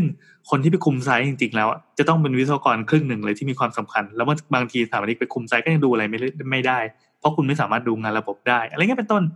คืออยู่มาปั่นเอ้ยทำอีกดูงานระบบได้นะแล้วก็เอผมอสาวนี้ต้องรู้นะอย่าเถียงอย่าเถียงแล้วผมคุมงานมาแล้วกว่าสี่สิบปี นี่พี่พี่สวมวิญญาณของคุณลุงมาขามป้อมใช่เลยคือคือไม่รู้เป็นใครแต่ยิ่งพูดทำให้ยิ่งรู้ว่าแก่ ผมเป็นเพื่อนกับด็อกเตอร์จุดจุดจุดมันจำไม่ได้ว่าใครเป็นผอสอดอรอ ซึ่งถ้าเป็นสถาปนิกใครวะตัวจริง ถ้าเป็นสถาปนิกตัวจริง คุณต้องรู้จักคนนี้ แล้วเขามีคนเข้าไปถามแต่ว่าใครวะใครวะเฮ้ยเราก็เป็นเราก็เป็นเพื่อนกับขอสอดอรออะไรขคอรับสอดอรอนอพอประวินโอ้ที่ดราม่าเยอะเหมือนกัน อะนั่นแหละ สนุกว่ะฟังแค่นี้ก็รู้สึกสนุกมันละสนุกอยากให้พี่มุงจริงๆจนจนตอนหลังเนี่ยแบบประชาชนก็เริ่มเอือมระอาแล้วอะมึงอยากตั้งเหมือนเขาชอบมาตั้งกระทู้ใหม่ แล้วแอดมินก็เหมือนแบบ ไม่แน่ใจว่าแอดมินแบบแก ignorant หรือว่าแกอยากกวนตีนอยากปล่อยให้ประชาชนมีอะไรทำระหว่างช่วงเครียดๆโควิดอาจอาจจะเป็นแบบความอาจจะเป็นความแบบปล่อยๆแบบกรุ๊ปทะเนศอะซึ่งเราก็ leave group มาแล้ว เออเออเราก็ leave เหมือนกัน ก็นั่นแหละก็มันมันเป็นความความสนุกในบนบรรทัดฐานของคนที่ไม่เข้าใจเรื่องการทำงานเป็นทีม คือมันจะมีไมเซ็ตข้อหนึ่งว่าสถาปนิกกับวิศวกรอะต้องทะเลาะกันเสมอ อืมอืมเอออะไรแบบต้นั้องนมันคนละมันฝ่ายอ่าต้องเป็นคนละฝ่ายคนหนึ่งยืนมือซ้ายอีกคนหนึ่งยืนมือขวา สถาปนิกอะมึงมีหน้าที่แค่แต่ยืนตรงไหนครับสินแสมายืนตรงปลายตีนอุ้ยขอโทษคือ คือสถาปนิกมีหน้าที่แค่ความสวยงามส่วนสัตเอ่อวิศวกรอาจจะเป็นผู้ทำความฝันฟุ้งฟุ้งเบอร์เบอร์ฉาบฉวยของคุณให้กลายเป็นจริง อืมอ่าอันนี้จะเป็นดราม่าแต่มาจตลอดริงๆสิ่งเนี้ยจริงๆสิ่งเนี้ยไม่ไม่ควรจะด่ามากเลยเราเราว่า เวลาอย่างเงี้ยเราเรารู้สึกว่า สมมติว่าเริ่มรับดีไฟเมนมามันสามารถประชุมทีมได้เลยอะอ่าเช่น เราอาจจะกำหนดแนวทางออกแบบประมาณนี้โครงคร่าวๆแล้วก็แบบ consult กับวิศวกรตลอดเวลาคิดออกปะอ่าอ่าอืม มันจะเช่นแบบว่า ถ้าผมอยากทำสมมตินะบอกว่า เนี่ยอาคารสแปนกว้างแปดเมตรอะไรเงี้ยจะจะสามารถไกด์ให้หน่อยได้ไหมว่าอยากทำแบบแนวไหนอะไรเงี้ยแล้วมันค่อยไปตกในแบบเอาอะมันไม่ควรจะมาแบบ คิดอะไรไม่รู้มาอย่างเงี้ยคิดออกปะอืมเออ คือ คือเราว่าสถาปนิกก็ในในแง่ของผู้รับ requirement แรกมา ก็ควรจะไม่ใช่วางอีโก้ตัวเองแบบว่า ฉันจะต้องถูกต้องที่สุดอย่างเงี้ยเรารู้สึกว่า มันมันก็ต้องไปไปคุยกับคนอื่นอะซึ่งเราเจอแบบมหาบริกมากมายที่แบบ วางอีโก้มา แล้วก็บอกว่าเนี่ยฉันจะต้องทำอาคารนี้วิศวกรไม่เข้าใจหรอกเราพอเห็นแบบแบบเสร็จแล้วก็แบบไม่เห็นจะพิเศษตรงไหนเลย ก็ก็คงสร้างทั่วไปดีกว่าอะไรอย่างเงี้ยคิดว่าแล้วแบบแสดงแสดงว่าแสดงว่ามันมีการทะเลาะกันจริงๆใช่ไหมอืมมีคือคือเราถึกว่า โอเคหนึ่งก็คือสถาปนิกอะเวลาทำแบบอะ เออต้องเอาอันนี้ต้องแยกกับสถาปนิกที่ไม่ค่อยมีประสบการณ์เท่าไหร่อะเวลาทำแบบอะจะชอบแบบอืมคือเหมือนว่าก็กูจะทำอย่างเงี้ย แต่กูไม่รู้หรอกว่าเบสิกพื้นฐานของโครงสร้างมันทำยังไง แต่กูรู้ว่ามันจะทำอะคิดออกไหมอืมเช่นแบบ วันดีคือดีแบบกูจะวางแบบสแปนแบบเสาแบบทุกๆสองเมตรอะไรเงี้ยคือบางทีมันไม่ต้องก็ได้ไงบางทีมันแบบมันจะยาวแปดเมตรก็ออกแบบได้คืออืมคือคือมันไม่เข้าใจโครงสร้างตั้งแต่แรก เพราะว่าหนึ่งมันอาจจะเป็นเพราะว่าตัวเองดูน้อย ตัวเองประสบการณ์เห็น้อย เห็นน้อย เออ แล้วตัวเองก็จะมาแบบเบรมว่าวิศวกรไม่เข้าใจอะไรเงี้ยคือสมมติว่า มันเออจะมีอันหนึ่งที่แถวนี้ชอบทำที่แบบประสบการณ์น้อยๆที่ทำคือทำพื้นบางๆพื้นห้าเซนเนี่ยมันมันทำไม่ได้หรอกปะถึงทำได้มันก็แพงนะแต่คุณแบบว่าคุณจะทำทำอยู่นั่นเลยแต่คุณ ไม่รู้ว่าจริง ๆ มันมีวิธีแบบหาตรงกลางได้คิดออกปะมันจอาจริจะงๆแบบเราเป็นการอืมการแก้ปัญหาความแบบประสบการณ์น้อยหรือว่าไม่รู้ คือบางทีเขาจะว่าเขาไม่รู้อะคือเขาไม่รู้ด้วยซ้ำว่าเขาไม่รู้อะไรเออเออ แต่เขารู้ว่าเขาอยากทำอะไร อันเนี้ย คือมันทำง่ายมากโดยการที่ว่าคุณต้องเปิดใจในการที่จะรับฟังปัญหาของคนอื่น อืมอันนี้เรียกว่าความเช่นความเบียวนะครับ ความเบียวพี่เออโบทสงสัยว่าเบียวเออแปลว่าอะไรเบียวเบียวคือคืออย่างนี้ สมมติอยากทำพื้นบางอะบางทีมัน มันไม่ต้องห้าเซนก็ได้หรอกวะมันอาจจะพื้นมันอาจจะ สมมตินะพื้นอาจจะสิบห้าเซนก็คือหาตรงกลางให้ได้อย่างเงี้ยแล้วก็แบบไปตรงไปปลายห้าเซนก็ได้ที่มันไม่ต้องรับน้ำหนักอะไรเงี้ยที่เราไปอืมอืมมันมันเป็นเรื่องของประสบการณ์อะเออ บางทีแบบเนี่ย พอพอแบบเจอแถวนี้เบียวๆอย่างเงี้ย วิศวกรก็จะรู้สึกว่าเอียงวะอะไรเงี้ยมึงแบบเพ้อฝันอะไรเงี้ยแล้วก็สร้างความใช่เหมือนสร้างความรู้สึกไม่ดีว่าคนแม่งก็เป็นอย่างนี้ว่าผู้ชายมันก็เป็นอย่างนี้กันหมดเออใช่ไม่เราก็มันต่อให้ไม่มีประสบการณ์ หรือพวกคนที่มีประสบการณ์มาก ๆ ไม่แก่ดัดยากนั่นเองอ๋อคือมันก็มีความเบียวของคนแก่ใช่ความเบียวของคนแก่ก็คือสมมติว่าเขาทำวิธีนี้ มาสี่สิบปีแล้ว และรู้สึกว่า เขาเอ็กซ์เพรสเรื่องนี้มาก กูโคตรจะก่อนเรื่องนี้ตาย เอออจนไม่สามารถที่จะทำงานกับความแปลกใหม่ได้อะ เออ อันอันนี้ อันนี้ไม่แก่ดันยากเลยแต่เจอในโลกของวิศวกรอ๋อมคืออันนี้ความความเบียวอะเอาความมือเบียวสเตอจะริเจโออไทป์วิศวกรเหรอนี่ไงไม่ไม่ไม่มันก็มีวิศวกรบางคนที่แบบ มันยอมปรับอย่างเงี้ย แต่ว่าคืออย่างนี้ คือความเบียวเนี่ย เราจะเจอในโลกสถาปนิกก็คือกูแบบสดอะกูอยากทำอะไรก็ได้อืมเออสุ แบบแต่สุวิศวภาพกรแบบสุภาพเขาเรียกว่าเฮอหมอย เออใช่ แต่แต่วิศวกรที่เจอก็คือจะเป็นแก่ละคือเขาก็จะมองว่าโชว์เก๋าทำวิธีนี้ดีกว่าอ่า วิธีนี้ดีกว่าง่ายอ่าอยู่อ่าปลอดภัยเออเขาก็จะไม่ทำอะไรเงี้ยเอาแล้วมันไม่มีไม่ได้แบทุบกไม่ได้ทุกคนนะวิศวกรเด็กสถาปนิกแก่บ้างเหรอ ก็ไม่คือถ้าแบบวิศวกรเด็กอะถ้าเจอถามนิกแก่จะชอบมากอืมเพราะว่าถามนิกแก่พวกเนี้ย ก็คือจะไกลมาแล้วอะคือเขาจะรู้แล้วว่าอ๋ออย่างเงี้ยทำได้ปลอดภัยถูกที่สุดอะไรเงี้ยคือวิศวกรเขาอยู่กับวิศวกรจะเน้นโลจิกไง ดังนั้นยิ่งยิ่งเจอคนที่แบบผ่านผ่านระบบวิธีการคิดผ่านโลจิกมาเยอะแล้วอะมันจะเป็นมิตรกับวิศวกรชิอ๋ดอแล้วชิดวิศได้วไหมกรชอบ วิศวกรชอบขู่เว้ยทำโครงสร้างนี้แพงนะเนี่ยแต่ทำนิกทำนิกสดๆก็บอกมาเลยพี่แพงเท่าไหร่ก็แพงเลยอ่านี่เดี๋ยวปูไปต้มลูกค้าต่อแล้วสุดท้ายก็คือแบบ แบบงบงบกันไว้แบบตารางเมตรละสองหมื่นเนี่ยพอทำโครงสร้างแบบวิศวกรบอกแพงก็แพงเนี่ยเตียบตารางเมตรละสี่หมื่นเนี่ยหน้าแห้งละไม่รู้จะไปบอกบอกบอกลูกค้ายังไงอะไรไปเงี้ยไหนประมาณงวดหลังๆนี่ตัดกันชิบหายแล้วนะ ใช่ มันมันเลยเขาเรียกอะไรอะ มันเลยมันเลยยากอะอย่างที่บอกก็คือเป็นเรื่องประสบการณ์ทั้งนั้นเลย อืมนั่นแหละ ก็อย่างพี่แอนบอกว่ามันคนละแคริเอร์มันคนละ วิธีมองงานไม่มีปัญหาแล้วก็อีกอันหนึ่งเราพูดตลอดว่าอย่างสินแสอะเราเราไม่เคยมีปัญหากับสินแสเลยลงมืถ้าอเว้ยเกิดสินแส ถ้าเกิดสินแสมาตั้งแต่กระบวนการออกแบบอ๋อหมายความว่าแต่แทถ้านที่เกิดจะมาแทนที่จะมาลบล้างของเราก็คือไปวางกรอบวางว่า อันนี้มันเป็นมาเลย requirement แบบหนึ่งใช่ใช่ใช่ตั้งแต่จัดโซนนิ่งเลยอะเราเราเราเคยเคยทำที่ออฟฟิศเดิมที่หนึ่งอืมเลย เจ้าของออฟฟิศบอกว่า เออเหมือนแบบเจ้าของออฟฟิศบอกว่าเออเนี่ยพี่ได้งานเนี่ยบ้านหลังนี้มา จะเริ่มทำละแล้วก็ผ่านไปแบบอาทิตย์หนึ่งสองอาทิตย์แล้วก็บอกอ้าวพี่ครับทำไมยังไม่เริ่มโครงการนี้อะไรเงี้ยพี่เขาบอกว่าอ๋อรอสินแสวางไอ้ตารางกลมๆอยู่อะว่าห้องน้ำต้องอยู่ที่ไหนอะไรอ่าอ่าอ่าอืมเออ บอกว่ามันก็ไม่ใช่ มันก็ไม่คงไม่เชิงแบบ บอกว่าห้องน้ำต้องอยู่ตรงไหนแต่แค่บอกว่าตรงนี้ห้ามมีอะไร ตรงนี้ห้ามมีอะไร หรือถ้ามันสำคัญมากก็ต้องมีอะไรเงี้ยเออพี่เขาบอกว่ารอก่อนแล้วเดี๋ยวก็สินแสมาแล้วค่อย ค่อยวางทีหลังอืมก็คือรอโซนนิ่งจากสินแสนั่นเอง ใช่ใช่คือคือมันปแต่ฏิก็เสธไม่ต้องได้แก้ว่าก็ทำทีเดียวปะใช่อืมคือถ้าไปแก้มันก็คือแก้แบบเล็กๆน้อยๆอะนิดนึงอืมอืมเออ เราเรารู้สึกว่าทั้งหมดทั้งมวลคือการบริหารจัดการอืม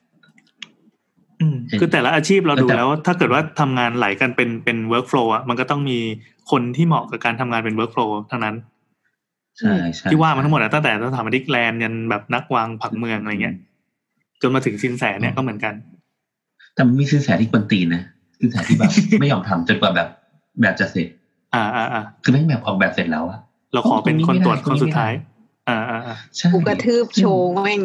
ซึ่งแบบแก้เยอะอะไรเงี้ย คือแบบเคยแบบ เคยมีโปรเจกต์หนึ่งที่ทำแล้วแบบถ้าถามว่าแบบ เนี่ยสินแสตรวจให้หน่อยสินแสตรวจให้หน่อยบอกเออยังไม่ว่างยังไม่ว่างยังไม่ว่างพอแบบเสร็จยื่นให้ตรวจกลับมา แก้แล้วก็อ้าวไอ้สัตว์เออนั่นแหละ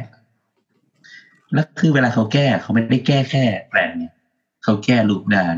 แก้พื้นที่แก้นู่นแก้สีเนี่ยอืมอืมมันคือโดนทุกอย่างนะคิดออกปะ คือก็เรียกว่าเป็นซินแสที่ไม่ professional เออประมาณนี้ โอเคครับผมก็เห็นมึงเป็นพระบ้าโกเป็นคู่แข่ง เออ นั่นสิถุยช่างเธอคำถามจากคุณคิวทาโร่นะครับ แอบเลี้ยงแมวที่คอนโด ถ้านิติไม่รู้ข้างห้องก็ไม่มีคนอยู่ วงเล็บคอนโดใหม่มาก เหมือนอยู่คนเดียว จะแอบเลี้ยงดีไหม แล้วถ้าโดนจับได้จะถูกปรับหรือถูกไล่ไหม เราเป็นเจ้าของห้องแล้วนี่ อืมคือจริงอันนี้ๆพูดแบบคำคำถามคำถามมันมีมิติทันทีเมื่อเขาใส่ประโยคสุดท้าย เราเป็นเจ้าของห้องแล้วนี่ เอออืมยังไงครับ คนอยู่คอนโดครับ อืม เราเราว่าพูดแบบจริงๆเนี่ยนะแบบใจร้ายเลยก็ได้ ก็คือ ก็ต้องเขาเรียกอะไรอะ เขาเรียกว่ากำลังหาคำที่สอบสอบอยู่ แต่ถ้าไปสอบก็คือต้องมีสามัญสำนึกหน่อยอะเย่อืมหมายถึงว่าแบบเพราะว่าเพราะว่าการอยู่คอนโดมันคืออยู่กับร่วมกับคนอื่นนะเหมือนเราด่าผู้ฟังปะเออก็ใช่ แต่ว่าเราก็รู้สึกว่า ถ้าเขาห้ามก็ก็มันแปลว่ามันจะส่งผลกระทบกับคนอื่นอะไรเงี้ย อืมมันคือข้อตกลงร่วมอะไม่งั้นก็ควรจะต้องซื้อคอนโดที่มันเลี้ยงแมวหรือเลี้ยงหมาได้ตั้งแต่ต้น อืมอืมคือจริง ๆ มันก็เขาเรียกว่าอะไรกฎกฎของคอนโด มันมีกฎหมายรองรับนะหมายถึงว่าในข้อบังคับต่างๆ ของคอนโดอะครับ ซึ่งมาตรการการดำเนินการเนี้ย มันก็แล้วแต่ก็ที่แบบเออลูกบ้านจะตกลงกันอะไรประมาณเนี้ยซึ่งจริงๆกฎของคอนโดมันเปลี่ยนก็ได้นะ ว่าแบบให้มึงเลี้ยงก็ได้นะ ถ้าลูกบ้านเขาแบบเปลี่ยนชอบอะ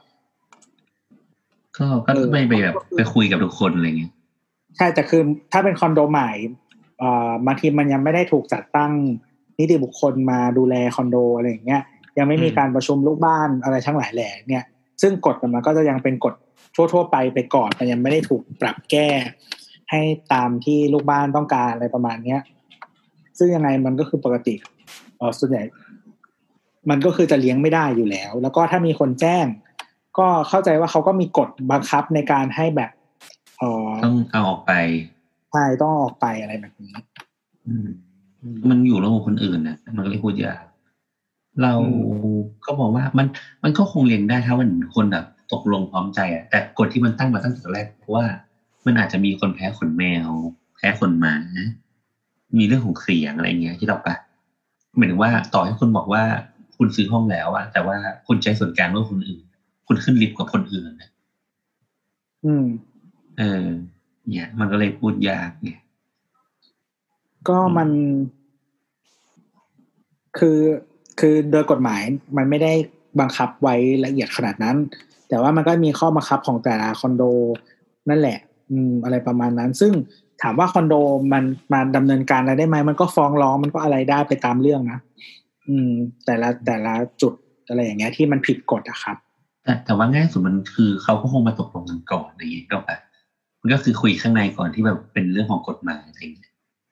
ใช่ใช่ใช่อืมแต่ก็เหมือน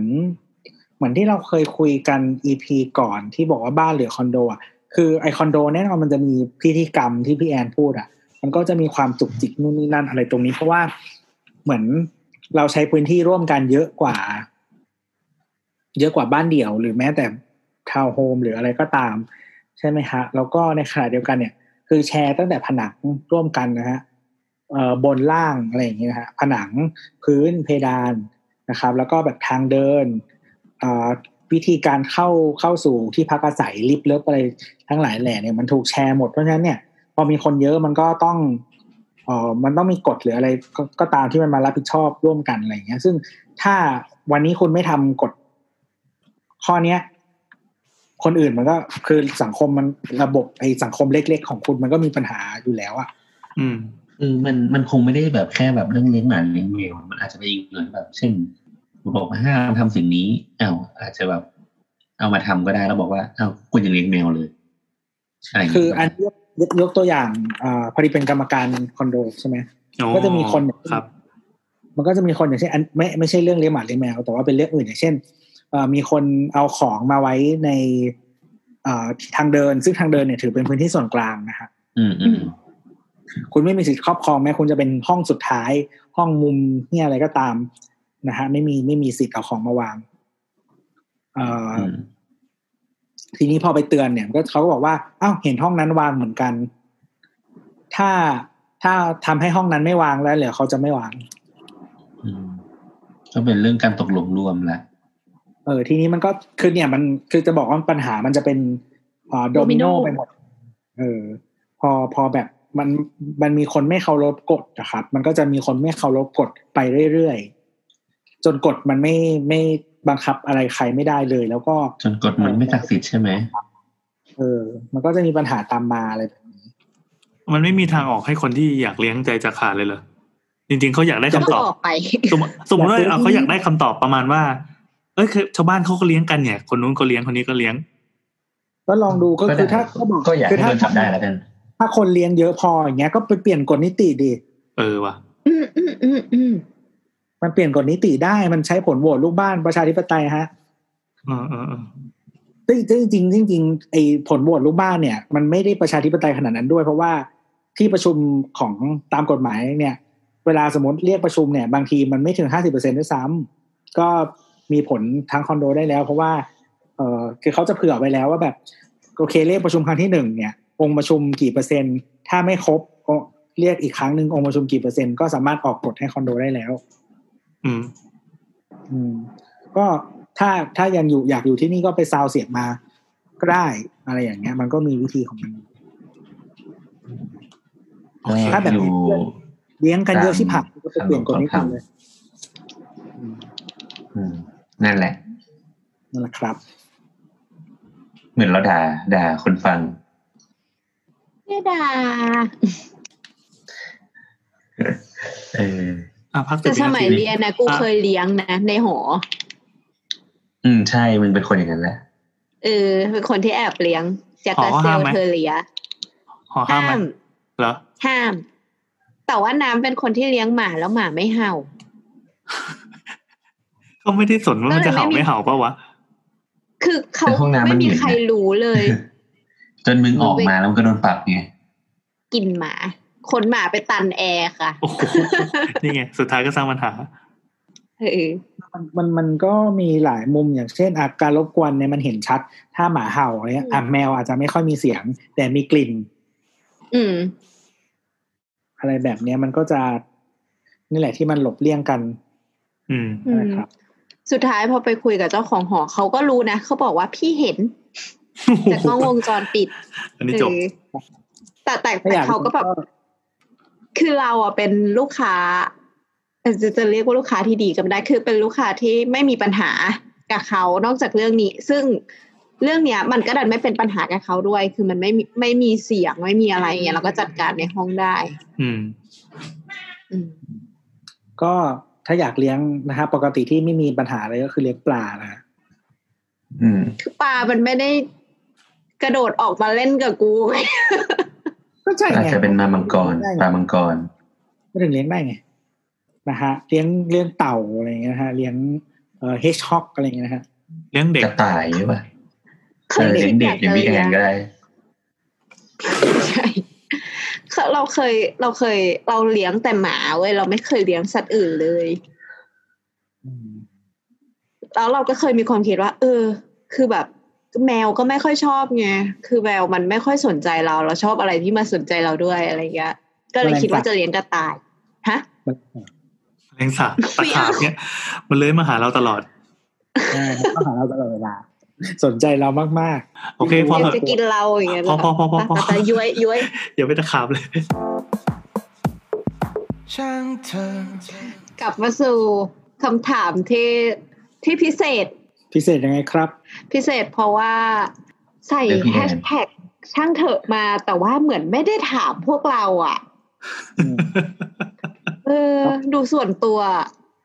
อะนะฮะเขาอ่านคำถามนะฮะ จากคุณโป รดติดตามตอนต่อไป โพสต์นี้ขอฉีกหน่อย อยากฟังดราม่านิทานคาเฟ่เสพข่าวไวรัสแล้วเครียดนี่เคเฮ้ยรียดแบจบนต้องอีมาพีนี้มันเอียงไปทางชาวเน็ตเยอะมากเลยนะเออ ความเครียดมันทำให้คนเราแบบต้องไปใส่ใจเรื่องชาวบ้านเนี้ยเหรออะพี่ยังไปใส่ใจลงร้อนเลย เออว่ะ เราก็ไปเสือกเรื่องเขานะคือคืออันเนี้ยเรานึกอยู่นานว่าควรจะตอบดีไหมเพราะว่าอะหนึ่งแหละ มัน เราก็มีเป็นเป็นหนึ่งในคู่กรณีเนอะเราเหมือนอืมเหมือนพอฟังความไปปั๊บข้างเดียวมันก็ออมันก็เป็นการฟังความข้างเดียว อีกอย่างก็คือถ้าคู่กรณีของเราอะมาฟังมันจะดีหรือเปล่าวะมันก็ต้องไม่ดีใช่ไหมเออเผื่อรายการเราโด่งดัง แต่ทีเนี้ยโดนเอาฟ้เอาองคืออย่างนี้อย่างนี้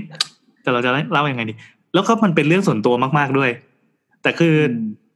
ตอนที่เรามาทวีตอะ คือคืออันนั้นอะ เหตุการณ์นั้นมันเกิดขึ้นบ่ายวันหนึ่งแล้วกัน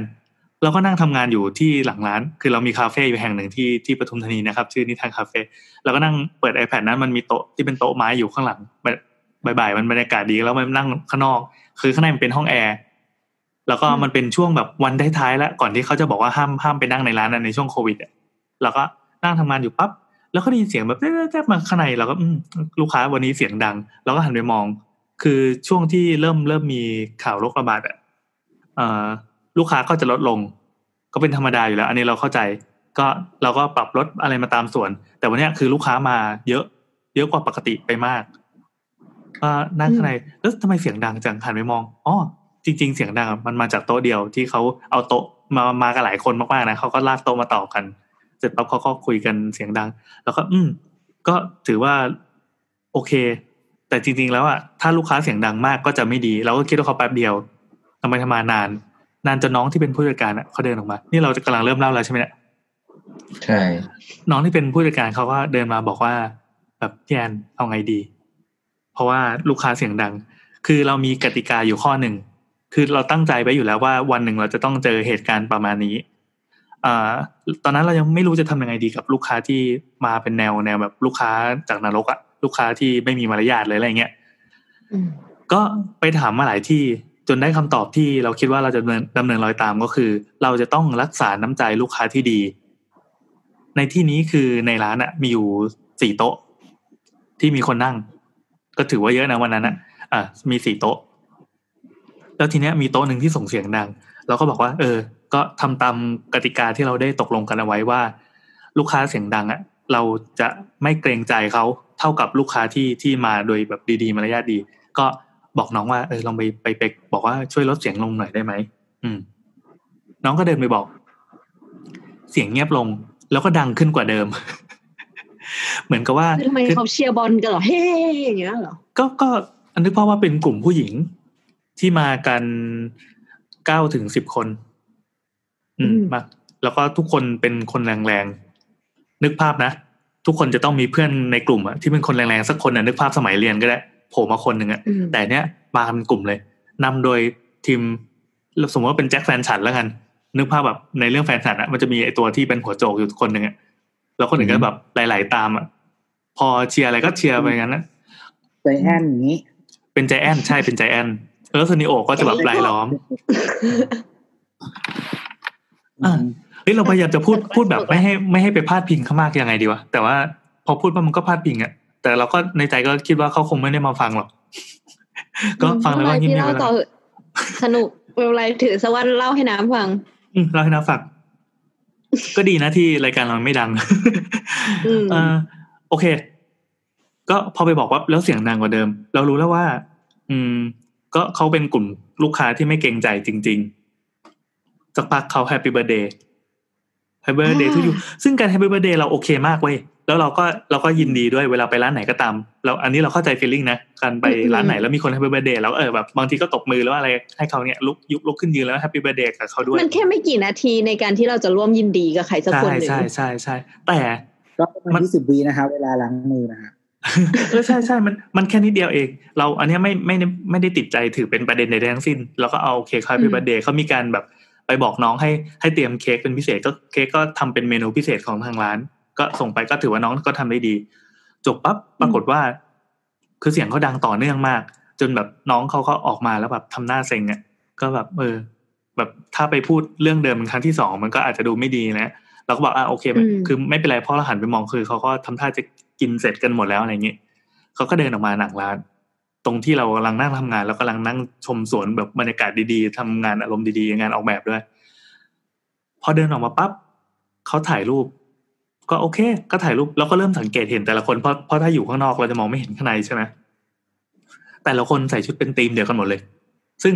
เดี๋ยวก่อนไม่การถ่ายรูปของเขาเนี่ย คือการถ่ายรูปคน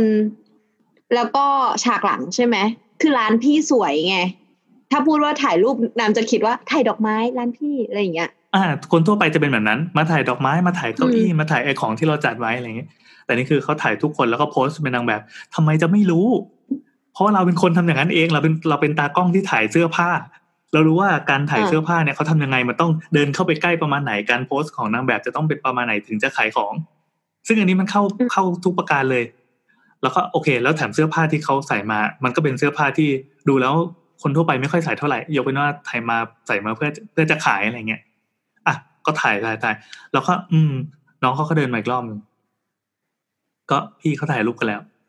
เราก็เลย โอเค ก็ถือว่าเขามากินก็ก็ก็เป็นลูกค้าเรานะเราถือว่าการถ่ายรูปแค่หนึ่งรูปเนี่ยหนึ่งหนึ่งชุดอะไรเงี้ย ถือว่ามันก็หยวนหยวนๆได้พอสมควร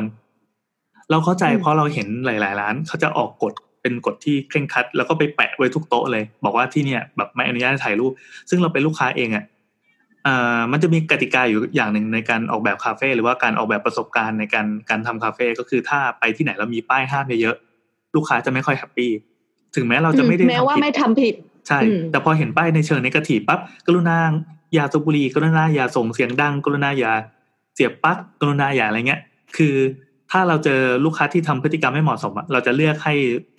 คนให้พนักงานอะเดินไปตักเตือนเป็นเคสๆดีกว่า เพราะไม่งั้นลูกค้าที่มาให้มาใช้บริการเราดีๆ เขาจะรู้สึกแบบอึดอัดไปด้วย เราไม่อยากให้สร้างความรู้สึกแบบนั้น แต่ตอนนี้เขาเขาทำแล้วพอ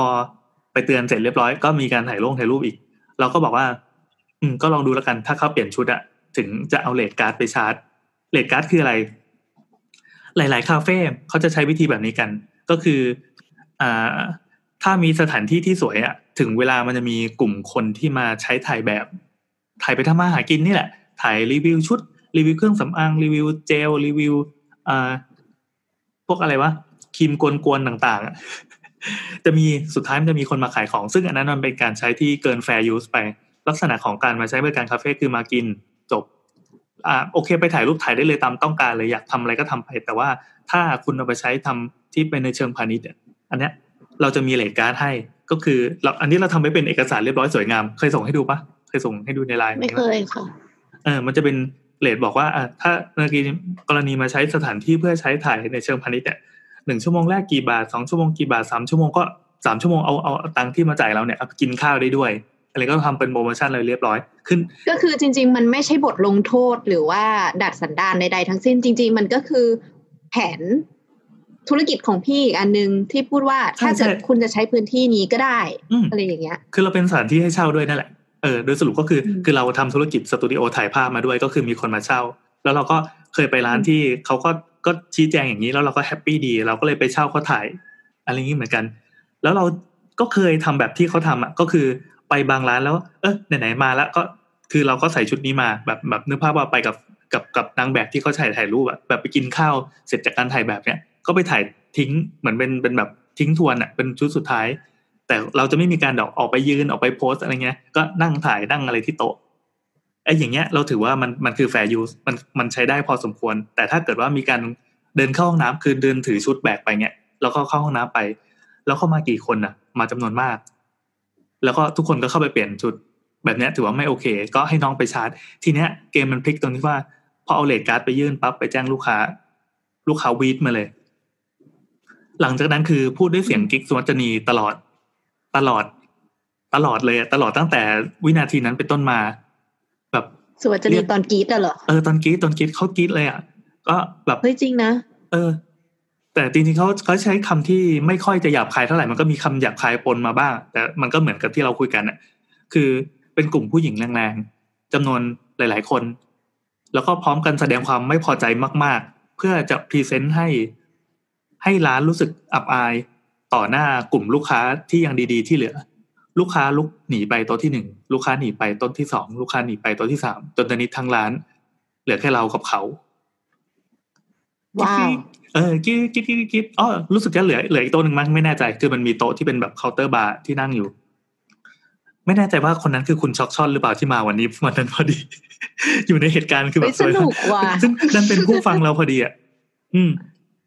นั่นแหละก็พอกรี๊ดกรี๊ดปั๊บเขาไปกรี๊ดหน้าร้านเขาไปกรี๊ดรอบร้าน แล้วก็แบบสวยก็ไม่สวย อาหารก็ไม่อร่อยแบบกาแฟเนี่ย ชาพะยอมชัดๆอยู่ไปว่าชาพะยอมเขาอีก ชาพะยอมชัดๆซึ่งซึ่งไอ้พวกเนี้ยไม่ดีตรงไหนอะ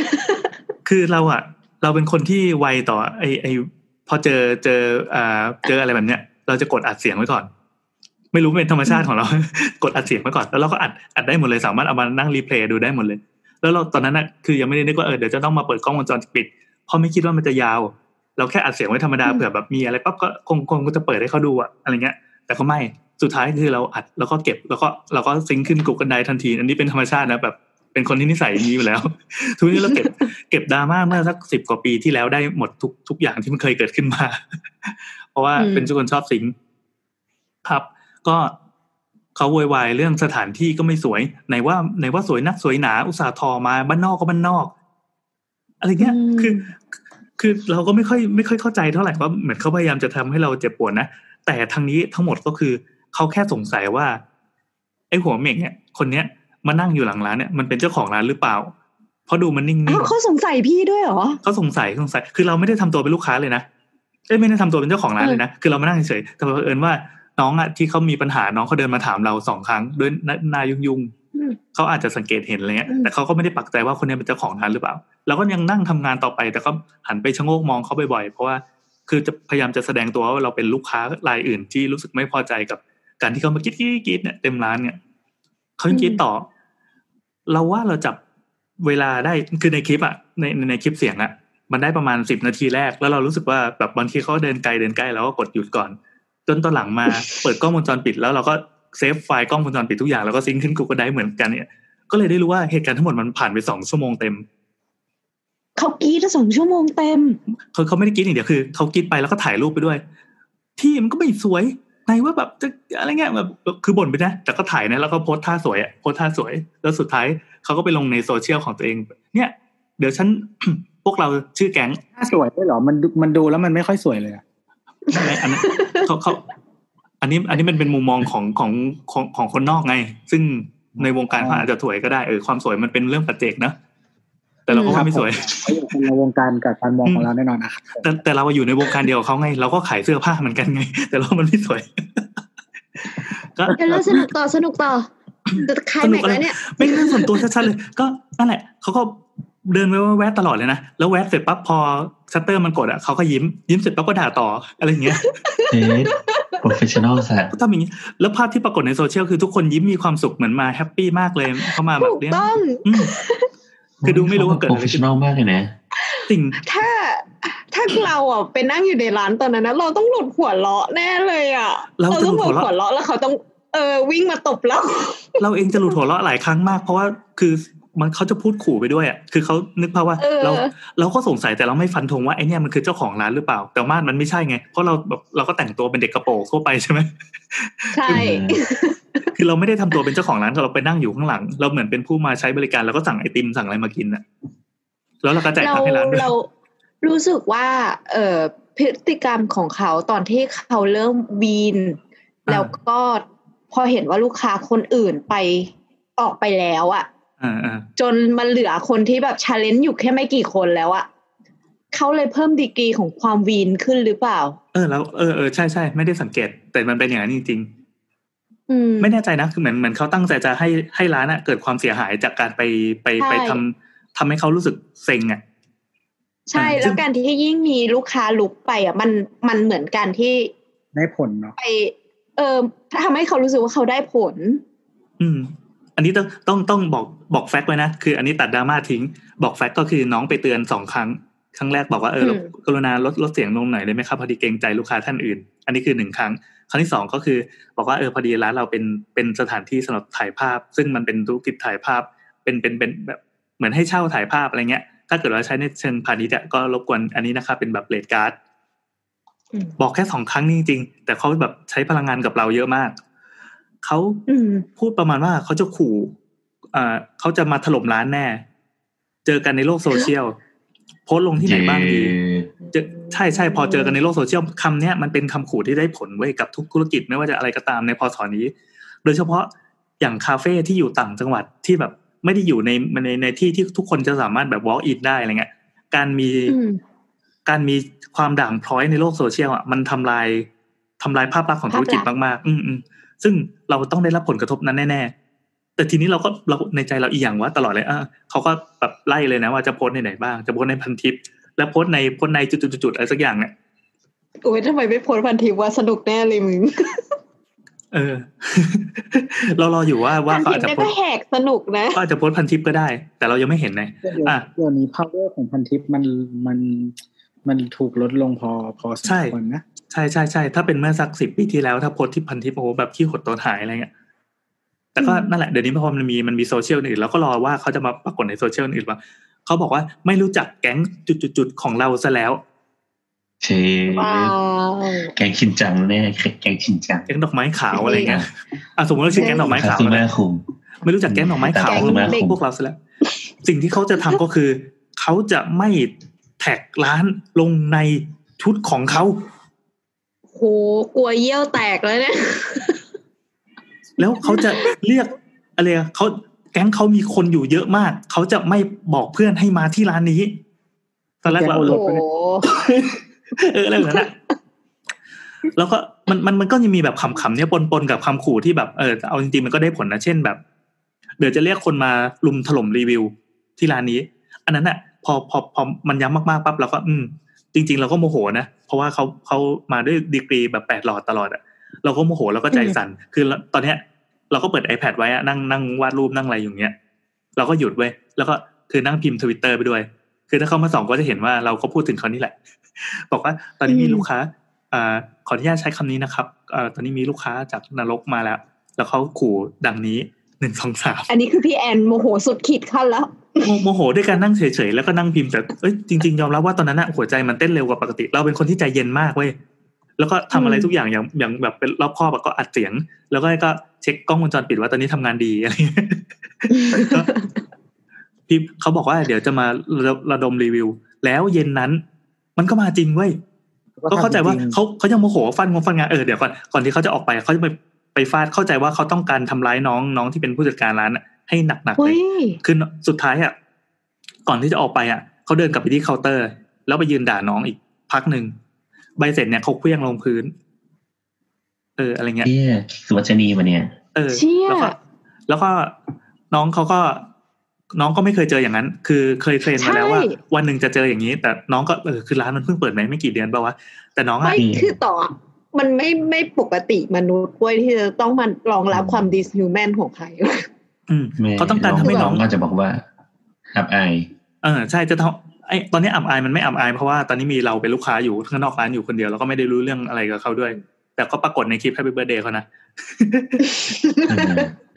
เห็นหลังคุณลุงคนหนึ่งเออนั่นแหละ ก็พอไปไปเสร็จปั๊บเขาก็เดินออกจากร้านแบบโวยวายๆออกไปตลอด แล้วก็ไปยืนตรงที่จอดรถซึ่งที่จอดรถอะมันจะอยู่ใกล้กับเคาน์เตอร์ คือมันมีแค่หน้าต่างกระจกกั้นอะเขาก็ยืนแว๊บๆๆๆตรงนั้นอีกเออน้องเขาก็เดินมาหาเรา เราก็ถามอ้าวไปกันยัง ยังไม่ไปพี่แอนเขาอยู่ข้างหลังร้านเนี่ยเราเขาก็ตั้งใจคือคือถ่ายรูปน้องอยู่คือน้องก็ไม่เก็ตหรอกว่าเขาตั้งใจจะด่าให้ให้น้องได้ยินเราก็บอกน้องว่าเออเนี่ยถ้ามีโทรศัพท์อะไรไปอัดเสียงให้ใกล้ๆเลยแล้วสุดท้ายน้องก็ไม่ได้อัดมาด้วยความแบบอ่อนโลกของน้องอะเพราะอันนั้นคือกล้องวงจรปิดไปไม่ถึงแล้วเขายืนอยู่ตรงนั้นอีกประมาณสิบห้านาทีเขายังด่าพลังของคนเราแบบ คือคือไม่รู้ว่าต้องเป็นต้องเป็นต้องเป็นความอาฆาตระดับไหน หรือต้องเป็นความอะไรระดับไหน อันนี้คือฟังด้วยความเบื่อหรือเปล่าหรือว่าแบบมันสนุกดีเฮ้ยสนุกดีสสนุนุกกดีดีคือเราพยายามเหมือนอ่านพันทิปอยู่แล้วเราก็รู้สึกว่าเราถ้าเป็นเราเราจะทำยังไงวะอืมเออใช่จะบอกเราว่ารู้สึกว่าถ้าเราอยู่ในเหตุการณ์นั้นนะเราจะทำยังไงแต่ในใจว่า what's up bro ในใจเราอะหมายไอ้ถึงไอ้ว่าอะตัวก่อนหมายถึงว่าทำยังไงเนี่ยคือหมายถึงว่าถ้าเราเป็นเขาอะเราจะทำยังไงอ๋อคือเราไม่ทำยังไงอยู่แล้วเพราะเราไม่ไม่มีไม่ทางไปถ่ายรูปอย่างนั้น คือคือคือเราไม่ใช่เราก็จะพูดว่าขอโทษครับไม่รู้ครับอะไรเงี้ยเท่าไหร่คือหมายถึงว่าอะมุไรมความคือเราเราไม่ได้คิดคิดว่าเราจะหมายถึงว่าถ้าเราโดนอ่าแบบที่ทำทำให้เราไม่พอใจแล้ว เราแค่คิดคิดช็อตว่าสมมติเราไม่พอใจแล้วอะเราจะทำยังไงต่อถ้าเราเอ่ออาฆาตแค้นร้านนี้หรืออะไรประมาณนั้น เพราะว่าคือคือเรารู้สึกว่าไอการที่มาแบบยืนด่าหรือนู่นนี่นั่นอะ มันดูไม่ได้ไม่ได้บรรลุวัตถุประสงค์ของเราอะไรเงี้ย คือไอการรีวิวมารีวิวถล่มใน ในใน Facebook หรืออะไรก็ตามเนี่ย อันเนี้ยมันรู้สึกว่าเออ อันนี้เราเข้าใจได้รู้สึกว่าโอเคอืมเป็นเราเราอาจจะทำก็ได้ แต่ว่าใช่ไอใช่การใช่ยืนด่าเฉยๆหน้าร้านสิบห้านาทีแผดเสียงหรือนู่นนี่นั่นเราก็คิดว่าแบบกูได้อะไรวะอะไรเงี้ยคือคือเราเก็บเก็บที่ที่ตัวพูดละเราก็เป็นคนที่ถ้าดีถ้าไปร้านดีอะเราจะไม่ไม่ทำอะไรเว้ยเราจะเฉยเฉยๆแต่ถ้าดีมากและประทับใจมาก เราจะไปซ้ำแล้วเราจะรีวิว แต่ว่าอืมถ้าเกิด ไม่ประทับใจเลยถึงขั้นติดลบอะเราถึงจะไปรีวิวลบ แค่นั้นอืแต่เราไม่เคยด่าใครเลยหรือว่าแสดงท่าทีให้เขารู้สึกว่าเราไม่พอใจเลยสักครั้งหนึ่งแม้เราจะไม่พอใจมากก็ตามอันนี้เราเข้าใจอันนี้เราเข้าใจเพราะว่าคือก็จริงๆก็เคยผ่านกลุ่มลูกค้าแบบร้อยพ่อพันแม่มาแล้ว เวลาทำงานมันจะคุยกับลูกค้าหลายระดับไงทำธุรกิจนี้ปั๊บก็จะเจอลูกค้าที่มีสามัญสำนึกแบบนี้ทำธุรกิจที่อืม ที่แพงก็จะเจอคนแพงทำธุรกิจที่ถูกก็จะเจอคนแบบกว้างขึ้นเนี่ยเลนส์จะกว้างขึ้นอะไรอย่างนี้อืมแต่ร้านพี่ก็ไม่ได้ถูกแล้วนะเอออะใช่ใช่ร้านถูกพี่ก็คัดคน คือคือจริงๆอะร้านเราเป็นร้านที่มีคนบอกว่าราคาสูง ราคาสูงก็อืมเป็นความตั้งใจด้วยแหละ ก็คืออย่างที่ว่า เพราะว่านานๆทีจะมีแบบนี้มา ไม่งั้นคนจะเจอเยอะกว่านี้ เออ เย็นนั้น รีวิวขึ้นเลยหนึ่งสองสามสี่ห้าน่าจะเป็นหกรีวิว ที่เป็นแบบรีวิวแบบแบบแบบคว่ำอะ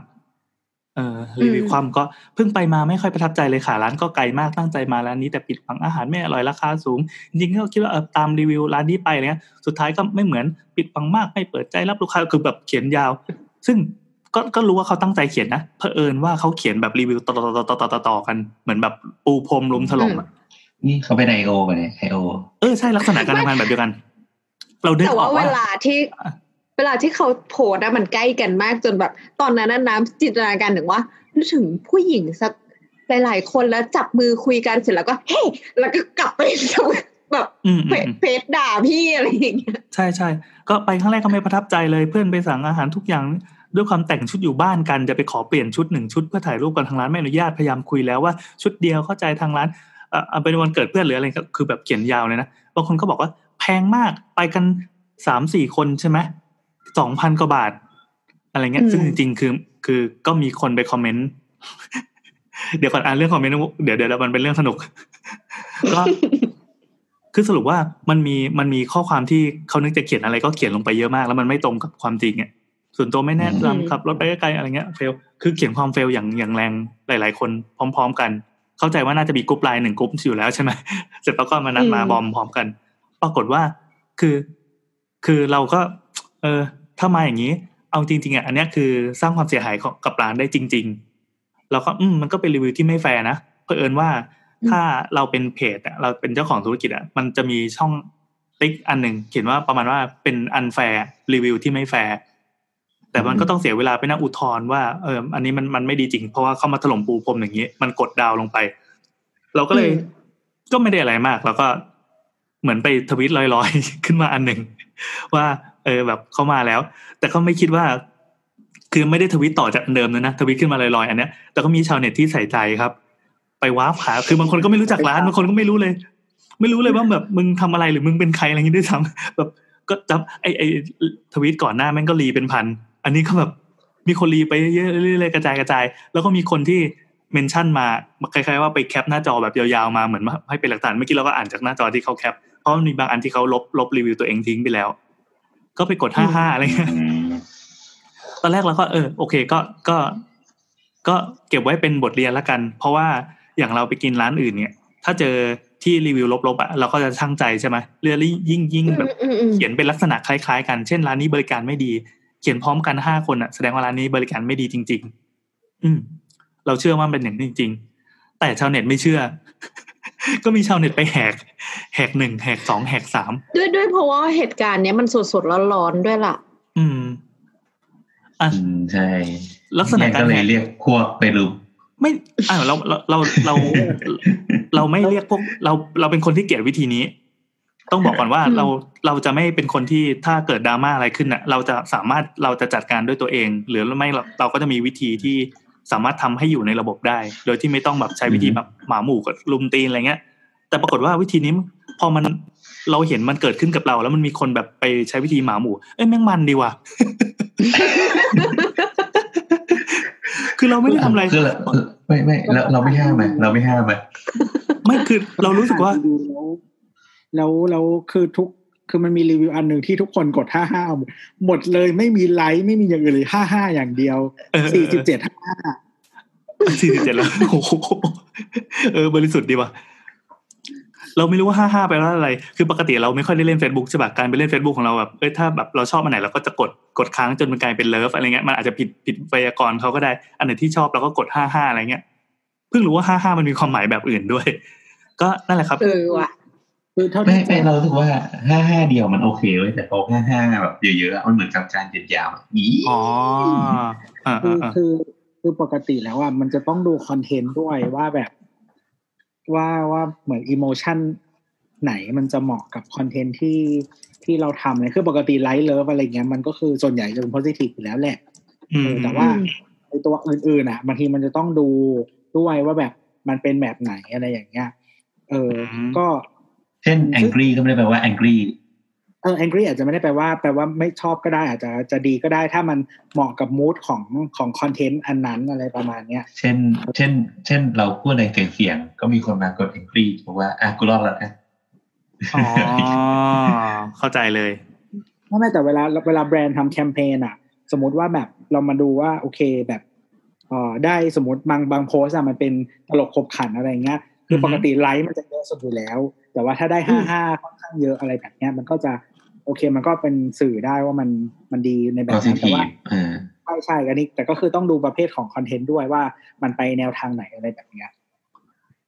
เฮ้ยแต่เราแปลกใจจริง ๆ คือเรา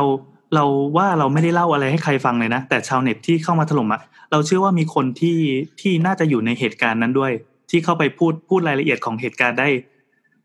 ได้เหมือนกับตั้งอยู่ข้างในอะ เราไม่ได้พี่แอเล่านแค่จะไปเคลมว่า พี่แอนจะเคลมว่านี่คือเพลิงบริสุทธิ์แล้วครับ ใช่ใช่แล้วแล้วก็ไม่ไม่คือ อันเนี้ยคือคนที่ร้องไห้อะคือน้องน้องผู้จัดการเขาร้องไห้จริงๆก็มาแบบอืมเออคือเขาเครียดเขาเครียดเขาไม่เคยเจอเหตุการณ์อย่างนี้คือ เราก็ต้องแบบเออไปหาวิธีปลอบขวัญอะไรเงี้ยสุดท้ายไม่แต่เราเราเข้าใจนะว่ามันอืมมันน่าตกใจไงอ่ามันน่าตกใจมันมันมันทำลายขวัญได้มากจริงๆคือจริงๆอะเราอืมสามารถสามารถทำอ่าเอาเรื่องเขาได้เหมือนกัน แต่ทีเนี้ยเรารู้สึกว่า รอดูว่าเขาจะทำอะไรมากกว่านี้หรือเปล่า ตอนนั้นคือที่จะไม่ได้ทำอะไรเลย จะดูว่าเออเดี๋ยวเขาจะไปโพสต์ที่อื่น แล้วเขาจะไปทำให้แบบเราเราเสียหาย อันนี้ค่อยค่อยเป็นหมิ่นประมาทเรื่องอะไรเป็นอะไรเงี้ย ค่อยว่ากัน แต่เราจะ เบื้องต้นแค่มารีวิวเนี่ยเราจะรู้สึกเฉยๆแม้แม้ไอ้คะแนนรีวิวโดยรวมอะมันจะหล่นลงปุ๊บปุ๊บปุ๊บปุ๊บปุ๊บเลย มันกลายเป็นว่าอืมชาวเน็ตที่ใส่ใจ เราเรียกว่าเสือกเลยแล้วกันคนมีคนเสือกจำนวนมากเว้ยไประดมรีวิว ให้เรา อันนี้คือเราไม่เคยออกเสียงบอกใครเลยนะว่าแบบกรุณาไปช่วยละลายน้ำเสียอะไรเงี้ย ปรากฏว่ามันมีเว้ย มันมีคนไปแบบช่วยกดละกดไลค์รีคอมเมนต์ บางคนแม่งไม่เคยไปก็ไปอันนี้คือเร็วมาก แต่ก็เราเห็นว่ามันมันดีต่อเราเราก็เลยโอเคเราก็เลยปล่อย there's no such thing bad as bad publicity นะฮะครับ ก็คนที่มากินนานแล้ว บางคนก็แบบมาครั้งเดียวแล้วก็ทับมาพูดเหมือนแบบเพิ่งมาเมื่อกี้อะไรเงี้ยเออ ก็ตอนแรกเห็นว่าพี่ดาวลดเหลือ 4.5 เมื่อกี้เข้าไปเช็คครั้งล่าสุดเหลือ4.8 ละ อันนี้เขาระเบิดตัวเองไปด้วย ตอนแรกมันลดหรอเขาเหรอคืออย่างที่บอกว่าคือทีมงานเข้ามาหลายคนใช่ไหมมันจะมีคนที่เป็นตัวอืมแรงๆอยู่ ซึ่งตัวนั้นเนี้ยตัวแรงๆยังอยู่ แต่ว่าตัวคนที่แบบอาจจะเฮ้ยมึงมึงไปช่วยไอ้นี่ให้หน่อยสิไม่งั้นแบบมึงไม่ต้องอยู่แก๊งกูอะไรเงี้ย คนพวกเนี้ยเขาลบรีวิวตัวเองไปแล้ว เราไม่รู้ว่ามีจะคนแกล้งผีพลาดเลยเอออะไรเงี้ย ก็ ลบตัวเองไปก็ อืมแล้วก็มีล่าสุดก็เหมือนเหมือนอย่างวันเนี้ยเขาก็เหมือนเราไปดูแล้วน่าจะเป็นเพื่อนกลุ่มเดียวกัน แต่เพิ่งมาทีหลังเขามันไล่ดูแล้วเสร็จปั๊บเขามามาโพสต์โพสต์อะไรสักอย่างเหมือนเหมือนแชร์รีวิวของเพื่อนที่ที่เขียนเป็นในกใช่ระเขาทิบแชไปร์อะเขาก็เขาก็มาตอบคอมเมนต์เยอะมากเลย เออเออเออมกลายเป็นว่าคือจริงๆเราคนคนใกล้ ๆ ตัวเรามีคนไปตอบด้วยใช่ไหม เออเออเออซึ่งซึ่งจริงๆเราก็ไม่ได้อยากจะตอบด้วยเราก็ให้อ่านแล้วเราก็สนุกดีเสือกๆอะไรเงี้ยแต่ว่าเออสนุกคือตอนนี้รู้สึกอยากตอบแล้วเพราะว่าแม่งแบบพิมพ์ค่าขาผิดตลอดเวลากูแบบเป็นเพื่ออะไรเออนั่นแหละครับทำให้รู้ว่าชาวเน็ตแม่งน่ากลัวจริง คือนอกจากความใส่ใจแล้วยังมีความอะไรก็ไม่รู้อีก ซึ่งร้านเราแต่เดิมมันมีจำนวนคนรีวิวที่ไม่ได้เยอะเท่าไหร่ตอนนี้ก็แบบถล่มเลยอะถล่มในเชิงบวกอาจจะเป็นดราม่า marketing อย่างหนึ่งนะ อาจจะเราจะอาจจะเป็นคนที่จ้างคนเหล่านั้นมารีวิวเองก็ได้ไปใช่ไหมจริงๆก็เหมือนดราม่าที่พวกเราเคยก่อไว้เมื่อนานมาแล้วอะยังไงวะของแนทอะมีตั้งหลายอันอะของแนทไงของแนทไงอืมอย่าไปเอ่ยชื่อเขาสิอะไรของนอของนอนอนอนอไม่ทันรู้โว้ยเออก็นั่นแหละก็เป็นโคเหมือนมันเป็นบทเรียนนะฮะให้กับคนที่ทำธุรกิจที่เป็นงานบริการหรือว่า คนที่ เหมือนชีวิตแขวนอยู่บนรีวิวอะมันเหมือนเป็นแบ็กมิเลอร์สักตอนหนึ่งอะที่บอกว่าถ้าอืมใครรีวิวต่ำกว่านี้แบบแบบชีวิตจะหาไม่อะมันมีผลจริง ๆสำหรับคนทำธุรกิจอืมแล้วซึ่งเอ่อเราก็เคยแสดงออกหลายครั้งแล้วว่า ไอ้ระบบการการให้ดาวอะเราค่อนข้างไม่เห็นด้วย เราไม่เห็นด้วยเลย แต่ทำไงได้เราอยู่บนแพลตฟอร์มของเขา ทุกวันเนี้ยอืมตัวเพจ Facebook อะมันได้ผลในแง่การการกระจายกระจาย ปากต่อปากอะแบบไฟลามทุ่งมันลามได้จริงๆมันมีคนที่ถล่มมาที่ร้าน เพราะว่าเห็นเขาแชร์กันมา โดยที่โดยที่คุณลูกค้าเองก็ไม่รู้ว่าร้านเรามันคืออะไร แล้วพอมาปั๊บอ๋อเป็นอย่างนี้นี่เองอะไรเงี้ย บางคนก็สมหวังบางคนก็ผิดหวัง เพราะว่าคาดว่ามันจะเป็นแบบที่เขาจินตนาการไว้อะไรอย่างนั้นเป็นต้น แต่ว่าถ้าเป็นอ่ากับคนที่อ่านรีวิวแบบละเอียดละเอียดอะแล้วพอมาปั๊บเขาก็จะ เออ เป็นเป็นได้อย่างที่เขาคิดจริง ๆ เอ่อ รีวิวแบบที่เราชอบก็คือแบบเนี้ย ที่ระบบแบบ Facebook เนี่ยเราถือว่าดีนะนานๆเราจะชม Facebook ทีก็คือ ดีเพราะอะไรดีจงเขียนเหตุผลว่าทำไมถึงชอบ ดังนั้นคนก็จะเข้ามาอ่าน แล้วทีเนี้ยไอ้อัลกอริทึมอะไรบางอย่างเขาจะไปบวกออกมาเป็นคะแนนเอง ในขณะที่กับ Google Google Map อะซึ่งมีคนรีวิวร้านเราเยอะมาก บางคนก็ให้ห้าดาว บางคนก็ให้สี่ดาว บางคนให้สามดาวสามดาวเพราะบรรยากาศดีสามดาวเพราะไม่เคยมา เดี๋ยวเขาวหน่าจะมาให้ไว้ก่อน อะไรเงี้ย อันนี้คือเราเราทำงานหลายงานไงอย่างแบบสกรีนเสื้อเงี้ย ให้หนึ่งดาวไว้ก่อนเดี๋ยว พอได้รับของจะกลับมาให้ห้าดาวแล้วมึงไม่กลับมาอะไรเงี้ยมันกลับมาให้ไม่ได้มั้งวะเออ อะไรวะเดี๋ยวงงเออ อะไรแบบนั้นอะคือ แล้วเราอะดันเป็นคนที่ตัดสินร้านอะก็สารภาพตามตรงว่าเราตัดสินร้านจากดาวจริงแต่ทีเนี้ยอืมพอพอมันเกิดขึ้นอะไรเงี้ยกับ คือเรา อันนี้คือเป็นเป็นเรื่องในอดีตนะเมื่อก่อนเราตัดสินร้านจากดาว แต่พออยู่ไปนานๆแล้วเราก็ทำธุรกิจประมาณนี้ขึ้นมาเองอะต่อไปเนี้ยเราก็คือไปดูก่อนว่าไอ้ร้านเนี้ยแทนที่มันจะได้ห้าดาวอะมันได้แค่สี่ดาวคำว่าสี่ดาวนี่คือแย่แล้วนะสี่ดาวคือแย่ เพราะอะไรใครที่เป็นคนที่ดึงคะแนนต่ำลงมา เราจะไปดูเหตุผลของคนที่ดึงคะแนนต่ำว่าเพราะอะไร แล้วก็คนที่ให้คะแนนมากๆว่าเพราะอะไรเสร็จปั๊บเหมือนตัดหัวตัดท้ายเหมือนพวกงานวิจัยที่ตัดไอ้พวกค่าค่า error ออกอะอืม อืม อีกทีหนึ่งก็เป็นเป็นเรื่องของโลกโซเชียล ก็จบครับอืมก็เป็นบทเรียนประมาณให้กับนี้คนที่ทำธุรกิจประมาณนี้ แล้วก็สำหรับลูกค้าที่ไปที่ไหนแล้วก็มั่นใจว่าตัวเองเป็นพระเจ้า ก็จะบอกว่ามันมีคนที่ไม่เชื่อในพระเจ้าเหมือนกันอืมย่าแล้วก็จะโดนถล่มก็ยังไงก็ขอบคุณชาวเน็ตแล้วก็ขออภัยด้วยที่ทำให้ไทำลายของท่าน toxic ไปแป๊บหนึ่งไม่ toxic ไม่ตอนนั้นสนุกมากเลยสนุกแล้วบันเทิงเหรอวะบ้าจริง โอ้เห็นแล้วน้ำไม่น้ำไม่บวกแบบไม่คิดชีวิต มันไม่ได้มีแค่น้ำแต่ว่าคนที่คนอื่นที่ไม่ได้อยู่ในห้องนี้เราจะไม่เอ่ยชื่อ แต่แต่เราเสียดายอยู่อย่างหนึ่งคือมันมีดันมีคนไปปล่อยปล่อยคิติคอลไว้ฮะบอกว่ารู้ไหมครับว่าทางร้านมีกล้องวงจรปิดอะแค่นั้นแหละอ่าแค่นั้นแหละปลิวไปหายหลายอันเลยคือเขาระเบิดตัวเองทิ้ง เพราะว่าคือการการรีวิวโกหกอะมัน มันสามารถอุทธรณ์มันเสียเครดิตเขาได้เออใช่ใช่มันมันพลิกมากแล้วในในฐานะที่เขาก็ทำธุรกิจเหมือนกันเนี่ยเขาก็ขายของเขาก็ขายเสื้อผ้าอะไรอย่างนี้เหมือนกันอะอืมเออ แก๊งมันดอก็กไม้ขาวนะใช่ใช่แก๊งดอกไม้ขาวเขามันก็กระทบกลับไป คือเขาไม่รู้ด้วยซ้ำว่าเนี่ยมันคือร้านนาริตฟ้าไว้ที่ตั้งอยู่ข้างๆอะไรเงี้ยเพราะว่ามึงไม่อ่านไง ไม่แล้วคือกรุ๊ปไลน์เด้งเร็วมากนะกรุ๊ปไลน์เราอะอืมไม่ไม่ใช่กรุ๊ปเล็กด้วยนะ ไม่ใช่กรุ๊ปสาวๆนะรูปสับโคกใช่ไหมมีแต่คนใส่ใจไม่คือแบบสนุกเร็วเร็วมากๆ คือมีตั้งแต่แบบว่า แต่ละคนเป็นใครอยู่ที่ไหนลูกชื่ออะไรโอ้โหพี่ไม่ได้อ่านเหรอไม่ได้ตอนอ่าตอนนสิตอนนี้ไม่เร็วๆก็เราก็อ่านไม่ทันไงเราโหคือแบบแต่ละคนเป็นใครอยู่ที่ไหนอ่าเออลูกชื่ออะไรทำธุรกิจอะไรบ้างมีธุรกิจอะไรบ้าง ถ่ายแบบดีไหมถ่ายห่วยไหมเสื้อเป็นไง ราคาเป็นยังไงนู่นนี่นั่น เมื่อสามวันก่อนเขาไปที่ไหนโอ้เออไม่ถามมันก่อนเขาไปที่ไหน แต่ละครับคนอันนี้ไม่ทันเหมือนกัน ใส่ใจกันไปเปล่าวะ เฮ้ยเดี๋ยวถ้าใส่ใจขนาดเนี้ยเหมือนไปไอ้เขาเรียกอะไรแท็กกิ้งโลกอะ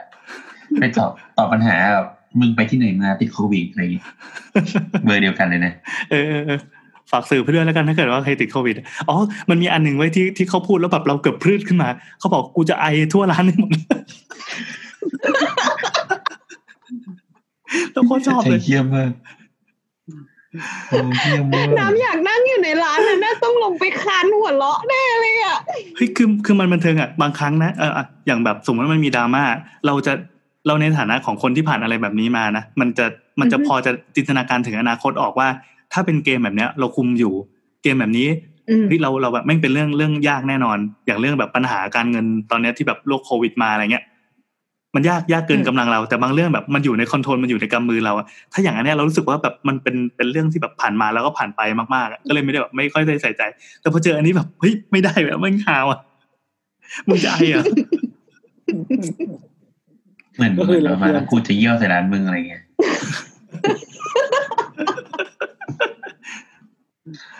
ก็กูมีกล้องมีเยี่ยวกูมีกล้อง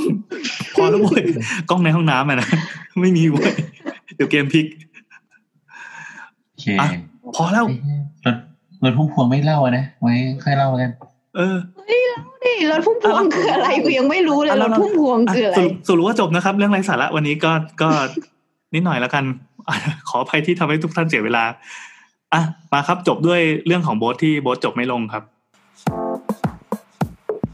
ช่างเธออ๋อไม่ไม่ไม่คือกำลังคือคือช่วงเนี้ยพอมันเรื่องเรื่องเริ่มมีข่าวลือเรื่องปิดเมงปิดเมืองอะ หรือว่าเรื่องแบบเรื่องการกักบริเวณนู่นนี่นั่นอันนี้เราต้องย้ำมันะนก็ว่าเราอัดเราอัดรายการกันวันที่ยี่สี่มีนาหกสามนะครับเออซึ่งใช่อ่ามันรัฐบาลเพิ่งออกประกาศเมื่อตอนบ่ายสองว่า เรามีพรกฉุกเฉิน ซึ่งพรกอืมฉุกเฉินณวันเนี้ยทุกคนคงคงรู้กันหมดแล้วว่ามันคืออะไรแล้วมันมีอำนาจที่จะทำอะไรได้บ้าง ถ้าใครไม่รู้ไป Google เอา ครับ แล้วไงต่ออะ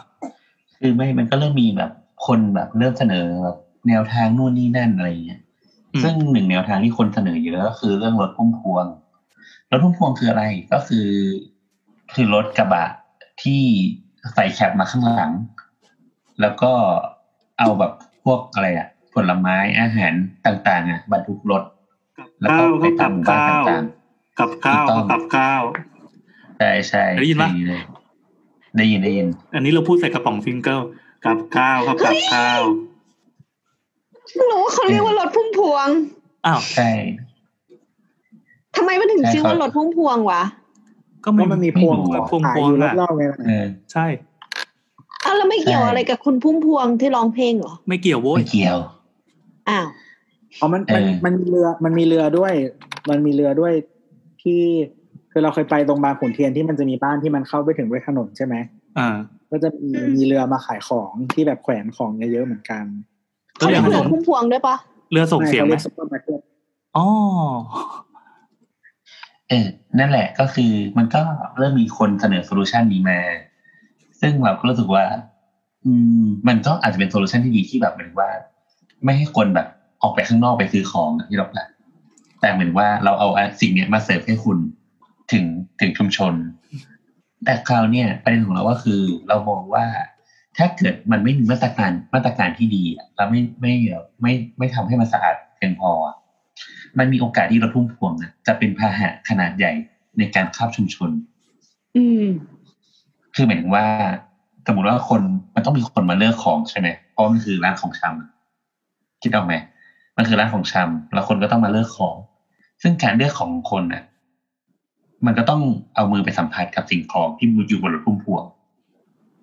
ซึ่งอีสิ่งเนี้ยก็จะก็จะย้ายย้ายรถของมันไปตามชุมชนต่างๆ ซึ่งมันก็มีแนวโน้มที่จะเป็นพาหะเออดังนั้นเนี่ยถ้าเกิดว่ารถพุ่มพวงคือ solution ที่ถูกต้อง อาจจะจำเป็นต้องมีการเขาเรียกอะไรอะ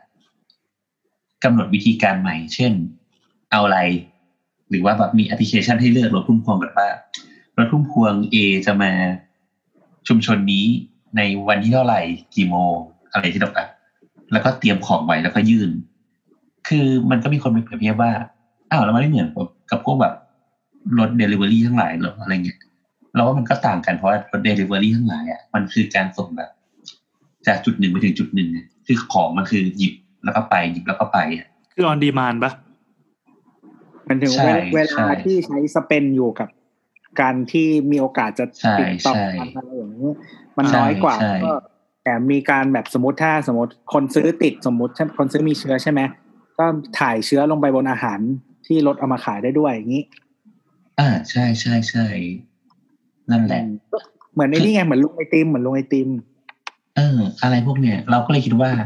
เออมันก็เป็นโซลูชันที่น่าสนใจ แต่ว่ามันอาจจะต้องได้รับการ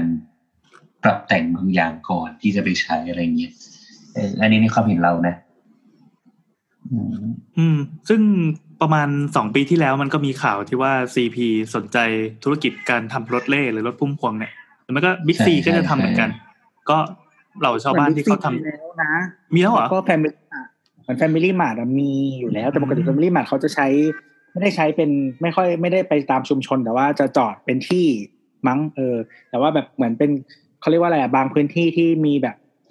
เหมือนอาจจะมีตลาดนัดชั่วคราว หรือว่ามีการจัดอีเวนต์หรืออะไรสักอย่างก็จะรถไปจอดอะไรประมาณนี้แต่ว่าลักษณะรถอะมันก็จะประมาณรถพุ่มพวงนั่นแหละก็ แต่ว่าอารมณ์เป็นเหมือน convenience store ที่แบบย้ายได้อะไรอย่างเงี้ยอืมอืมอืมอ๋อ นี่เราเพิ่งดูใน positioning magazine วันที่ 21 กุมภาที่ผ่านมาเนี่ยอ่าเซเว่นของญี่ปุ่นก็ทำแล้วนะ เป็นรถพุ่มพวงเลย อืม คือคือเรารู้สึกว่ามันต้อง manage ดีอะมันไม่ใช่แค่แบบให้คนมาเลือก มาเลือกเองอะมันคือต้องมันอาจจะเป็นแบบ คน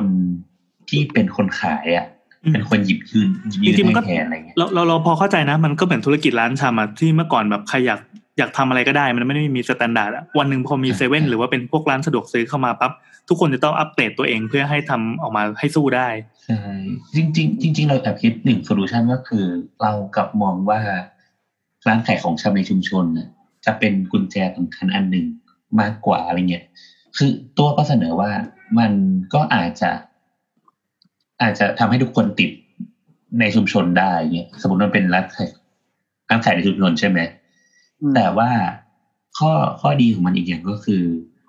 อืม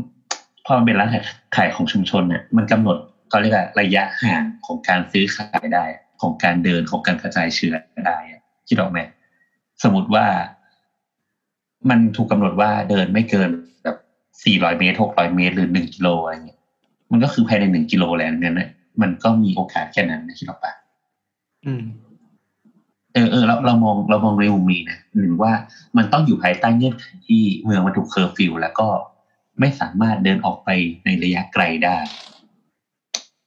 เออเอ่ออีกนั่นอีกเรื่องหนึ่งก็คือเรื่องการใช้เงินนะฮะ เพราะว่าเหมือน คือจริงๆมันก็มีเคสอ่ามีคนพูดถึงเคสที่ส่งต่อกันในไลน์ด้วยนะฮะเยอะๆมากๆอย่างเช่นว่าเออตอนนั้นถ้าเราตอนนั้นข่าวไลน์แล้วเออช่วข่าวไลน์แหล่งข่าวบูมเมอร์นะฮะก็ก็หมายถึงว่าอย่างเช่น เอ่อแต่แต่แต่จริงๆมันมีมันมีโอกาสเป็นไปได้จริง ๆ แหละ ก็เลยก็เลยหยิบหยิบมาพูด ถ้าถ้าถ้าเราคิดว่ามันมันไม่มีทางเป็นจริงได้ เราก็จะไม่หยิบมาพูด เอ่อก็คือเรื่องการใช้เงินสด เพราะว่าเหมือนการที่เราแลกเปลี่ยนเงินสดเนี่ยคือปกติคนก็รู้อยู่แล้วอย่างเงี้ย โดยเฉพาะถ้าเป็นเน็ตเนี้ยก็จะคอนเซิร์นว่าเฮ้ยเงินมันเต็มไปด้วยเชื้อโรคอะไรอย่างนี้ถูกไหมคะแนนไม่แน่คะแนนไม่แน่คะแนนไม่แน่นี้ซึ่งเอ่อคือช่วงเนี้ยพอมันเป็นที่มีไวรัสระบาดอะไรเงี้ย ก็คือไวรัสมันก็อยู่บนเงินได้จริง ๆ ในระยะเวลาหนึ่ง อืม ซึ่งก็การที่เราใช้เงินสดเยอะๆ มันก็เป็นการส่งต่อไวรัสไปหาคนเยอะแยะมากมาย เออ อะไรอย่างเงี้ย ซึ่งมันก็ป้องกันได้ด้วยการล้างมือนี่แหละนะฮะอย่าเอาเข้าปากอะไรนู่นนี่นั่นก็ว่าไปแต่ว่า แต่ไม่แต่คือมันเป็นออฟมันเป็นโอกาสที่ดีที่เราจะลดการใช้เงินสดไง เอออืมในการเปลี่ยนสู่สังคม cashless เออแล้วในแล้วในขณะเดียวกันเออในขณะเดียวกันไอ้พวกไอ้อาหารเดลิเวอรี่ทั้งหลายแหล่อะ คือเราไม่แน่ใจว่ามันออกแบบกติกามาไม่ดีหรืออะไรยังไงที่ทำให้คนขับมันโดนโกงได้อะเออซึ่งซึ่งพอพอเราไม่ใช้เงินสดอะไอการโกงตรงเนี้ยมันก็จะต้องถูกลดลงไปด้วย เพราะว่าเหมือนมันสามารถติดตามเงินอะไรได้เป็นระบบมากขึ้นอะไรอย่างเลยมันก็ก็จริงๆมันดีกับทุกคนมากขึ้นแหละ ก็สำหรับวันนี้นะครับอ่าคุยกันยาวมากสำหรับวันนี้นะครับ ก็ ดราม่าทั้งนั้น ทั้งนั้นที่มีแค่สามคำถามโอ้โหสี่สี่อะสี่คำถาม รวมดราม่าพี่แอน ถ้าคุณผู้ฟังนะครับ มีคำถามหรือว่าอยากจะคอมเมนต์อะไรต่างๆนะครับ ก็อ่ามาคุยกับเราได้ที่ Twitter แอดเสาเสานะนะครับ หรือว่าไปที่อ่า Facebook Fanpage หรือว่าอินสตาแกรมของสามโคกเรดิโอนะครับ หรือว่าจะพิมพ์เสาเสาเสาติดแฮชแท็กเสาเสาหรือแฮชแท็กช่างเถอะก็ได้นะครับ เย่สำหรับวันนี้ก็สวัสดีจ้า สวัสดีครับ เฮ้ยลืมลืมลืมลืมแนะนำตัวผมแอนครับ น้ำค่ะ ตัวครับ โบสครับ ครับ สวัสดีสวัสดีครับ เอาตอนนี้เหรอ เออครับ เออช่างเธอ